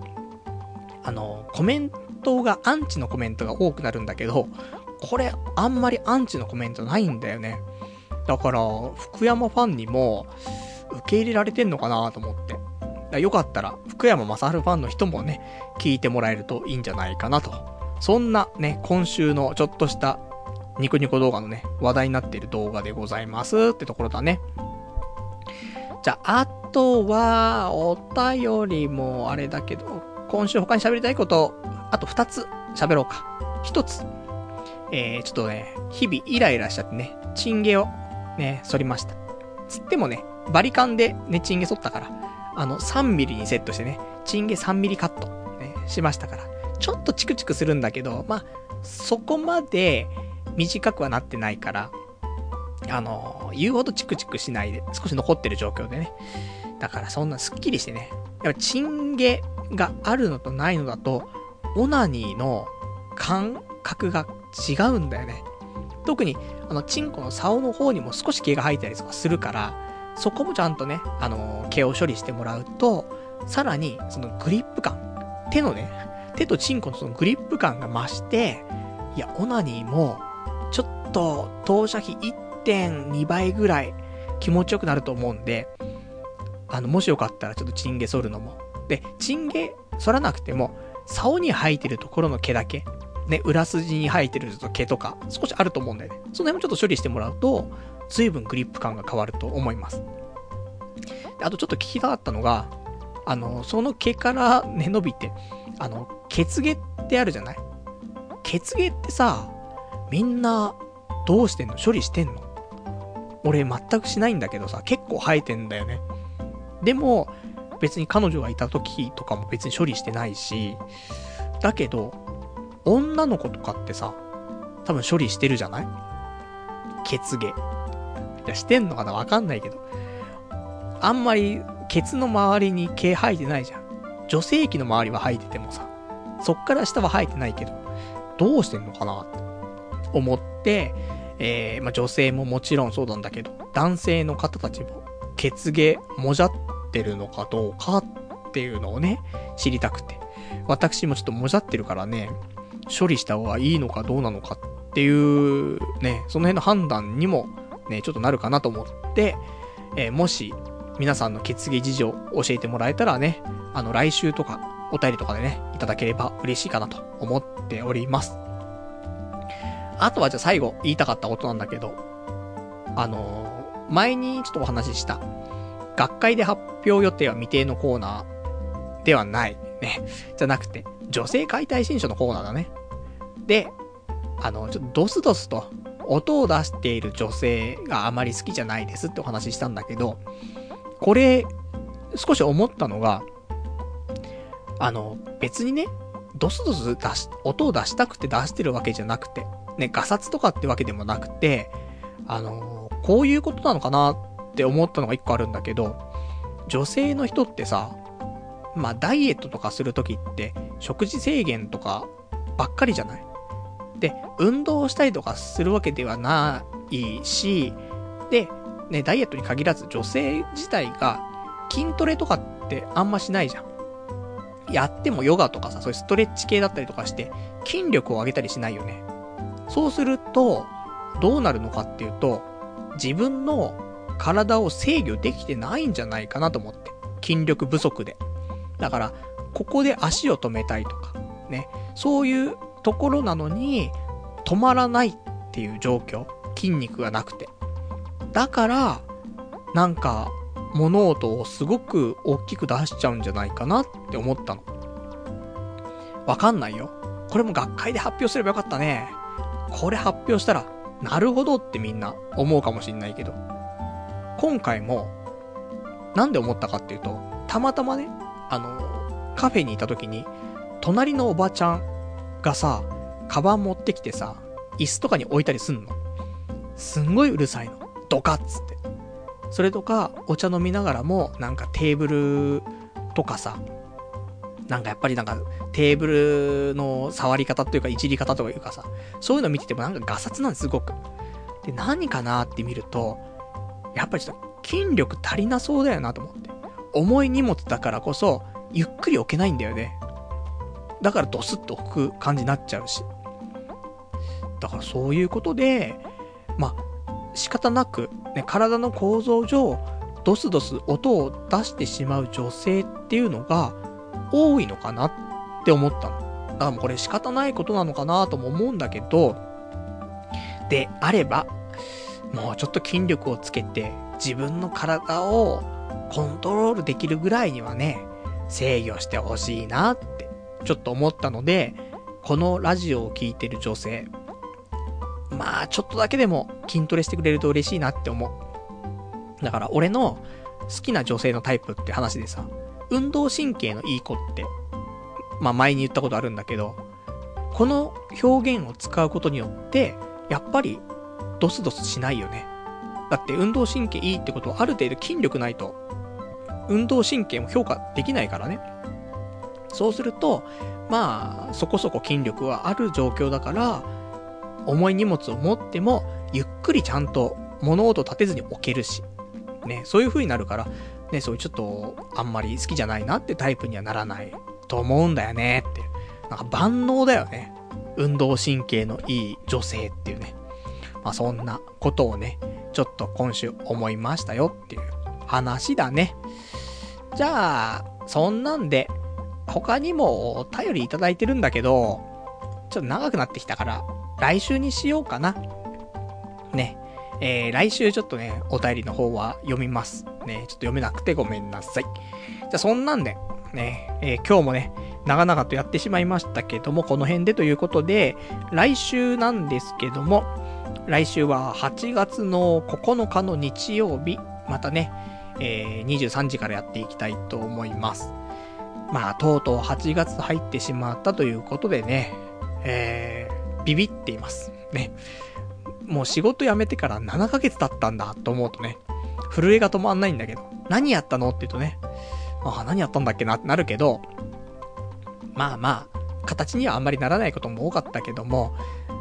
まあ、もうちょっとね、うまく時間使えたかなとも思うけど、まあこんなもんでしょ。ね、無職をね、何度か経験してると、まあわかるけど、まあ今ね、無職の人も多いと思うけど、これはあの、ぜひちょっと聞いておいていただきたいのは、あの、旅行行っときなさいということ。結局、無職の期間、ね、振り返ってみると何したのって言うと、あんま残んないことが多いと思う。悩んだりとかさ、そんなことが多かったりとか。あと節約するから、つって家から出ないとかさ、自炊したりとかさ。そうするとあんまり思い出もなくて、何したのかなって。普通に、ちゃんと生活してましたっていうね、ことで終わっちゃうから。だったら、旅行に行くとか、まあ、美味しいもん食べるっていうのはまあ、たまには必要かなと思うけど。でも多分旅行に行くのが一番わかりやすいと思う。ちゃんと特別なことをしていて、で、まあお金も結構かかるけど、でもなんかそういう時はね、安いパックとかでさ、行ったりとかするといいかなと思うから、振り返ってみて旅行も行ってないと。ね、こんなに長い間休みもあったのに。これ多分、旅行が好きとか嫌いとか問題じゃなくて、行っといた方がいいと思う。好きな人はもちろん行った方がいいし、旅行あんま好きじゃないんだけどなって人も、行っといた方がいいと思うね。多分。あのー、俺もあんまり旅行をね、前は好きじゃなかったけど、最近はね、結構好きになってきたけど、そんな人間でもそう思うので、あのー、まあ、3ヶ月に1回ぐらいは旅行に行くっていう、近場でいいと思うよ。あの、隣の県とかで全然いいと思うから、ちょっと行ってみると。で、日帰りじゃなくてできれば1泊でもして、別に、あのビジネスホテルでもいいし、ちゃんとした旅館でもいいし、それこそ漫画喫茶とかでもいいし、何でもいいと思うんだけど、一泊ぐらいしてくるのがね、いいかなって思いますんでね。まあその辺、ね、無職からのアドバイスということでね、まあ、ね、無職の先輩としてね、その辺をちょっとね、語っておきたかったってところだね。じゃあ、そんなわけで、ね、今日も長い間ご視聴いただきましてありがとうございました。それでは、また来週お会いいたしましょう。さようなら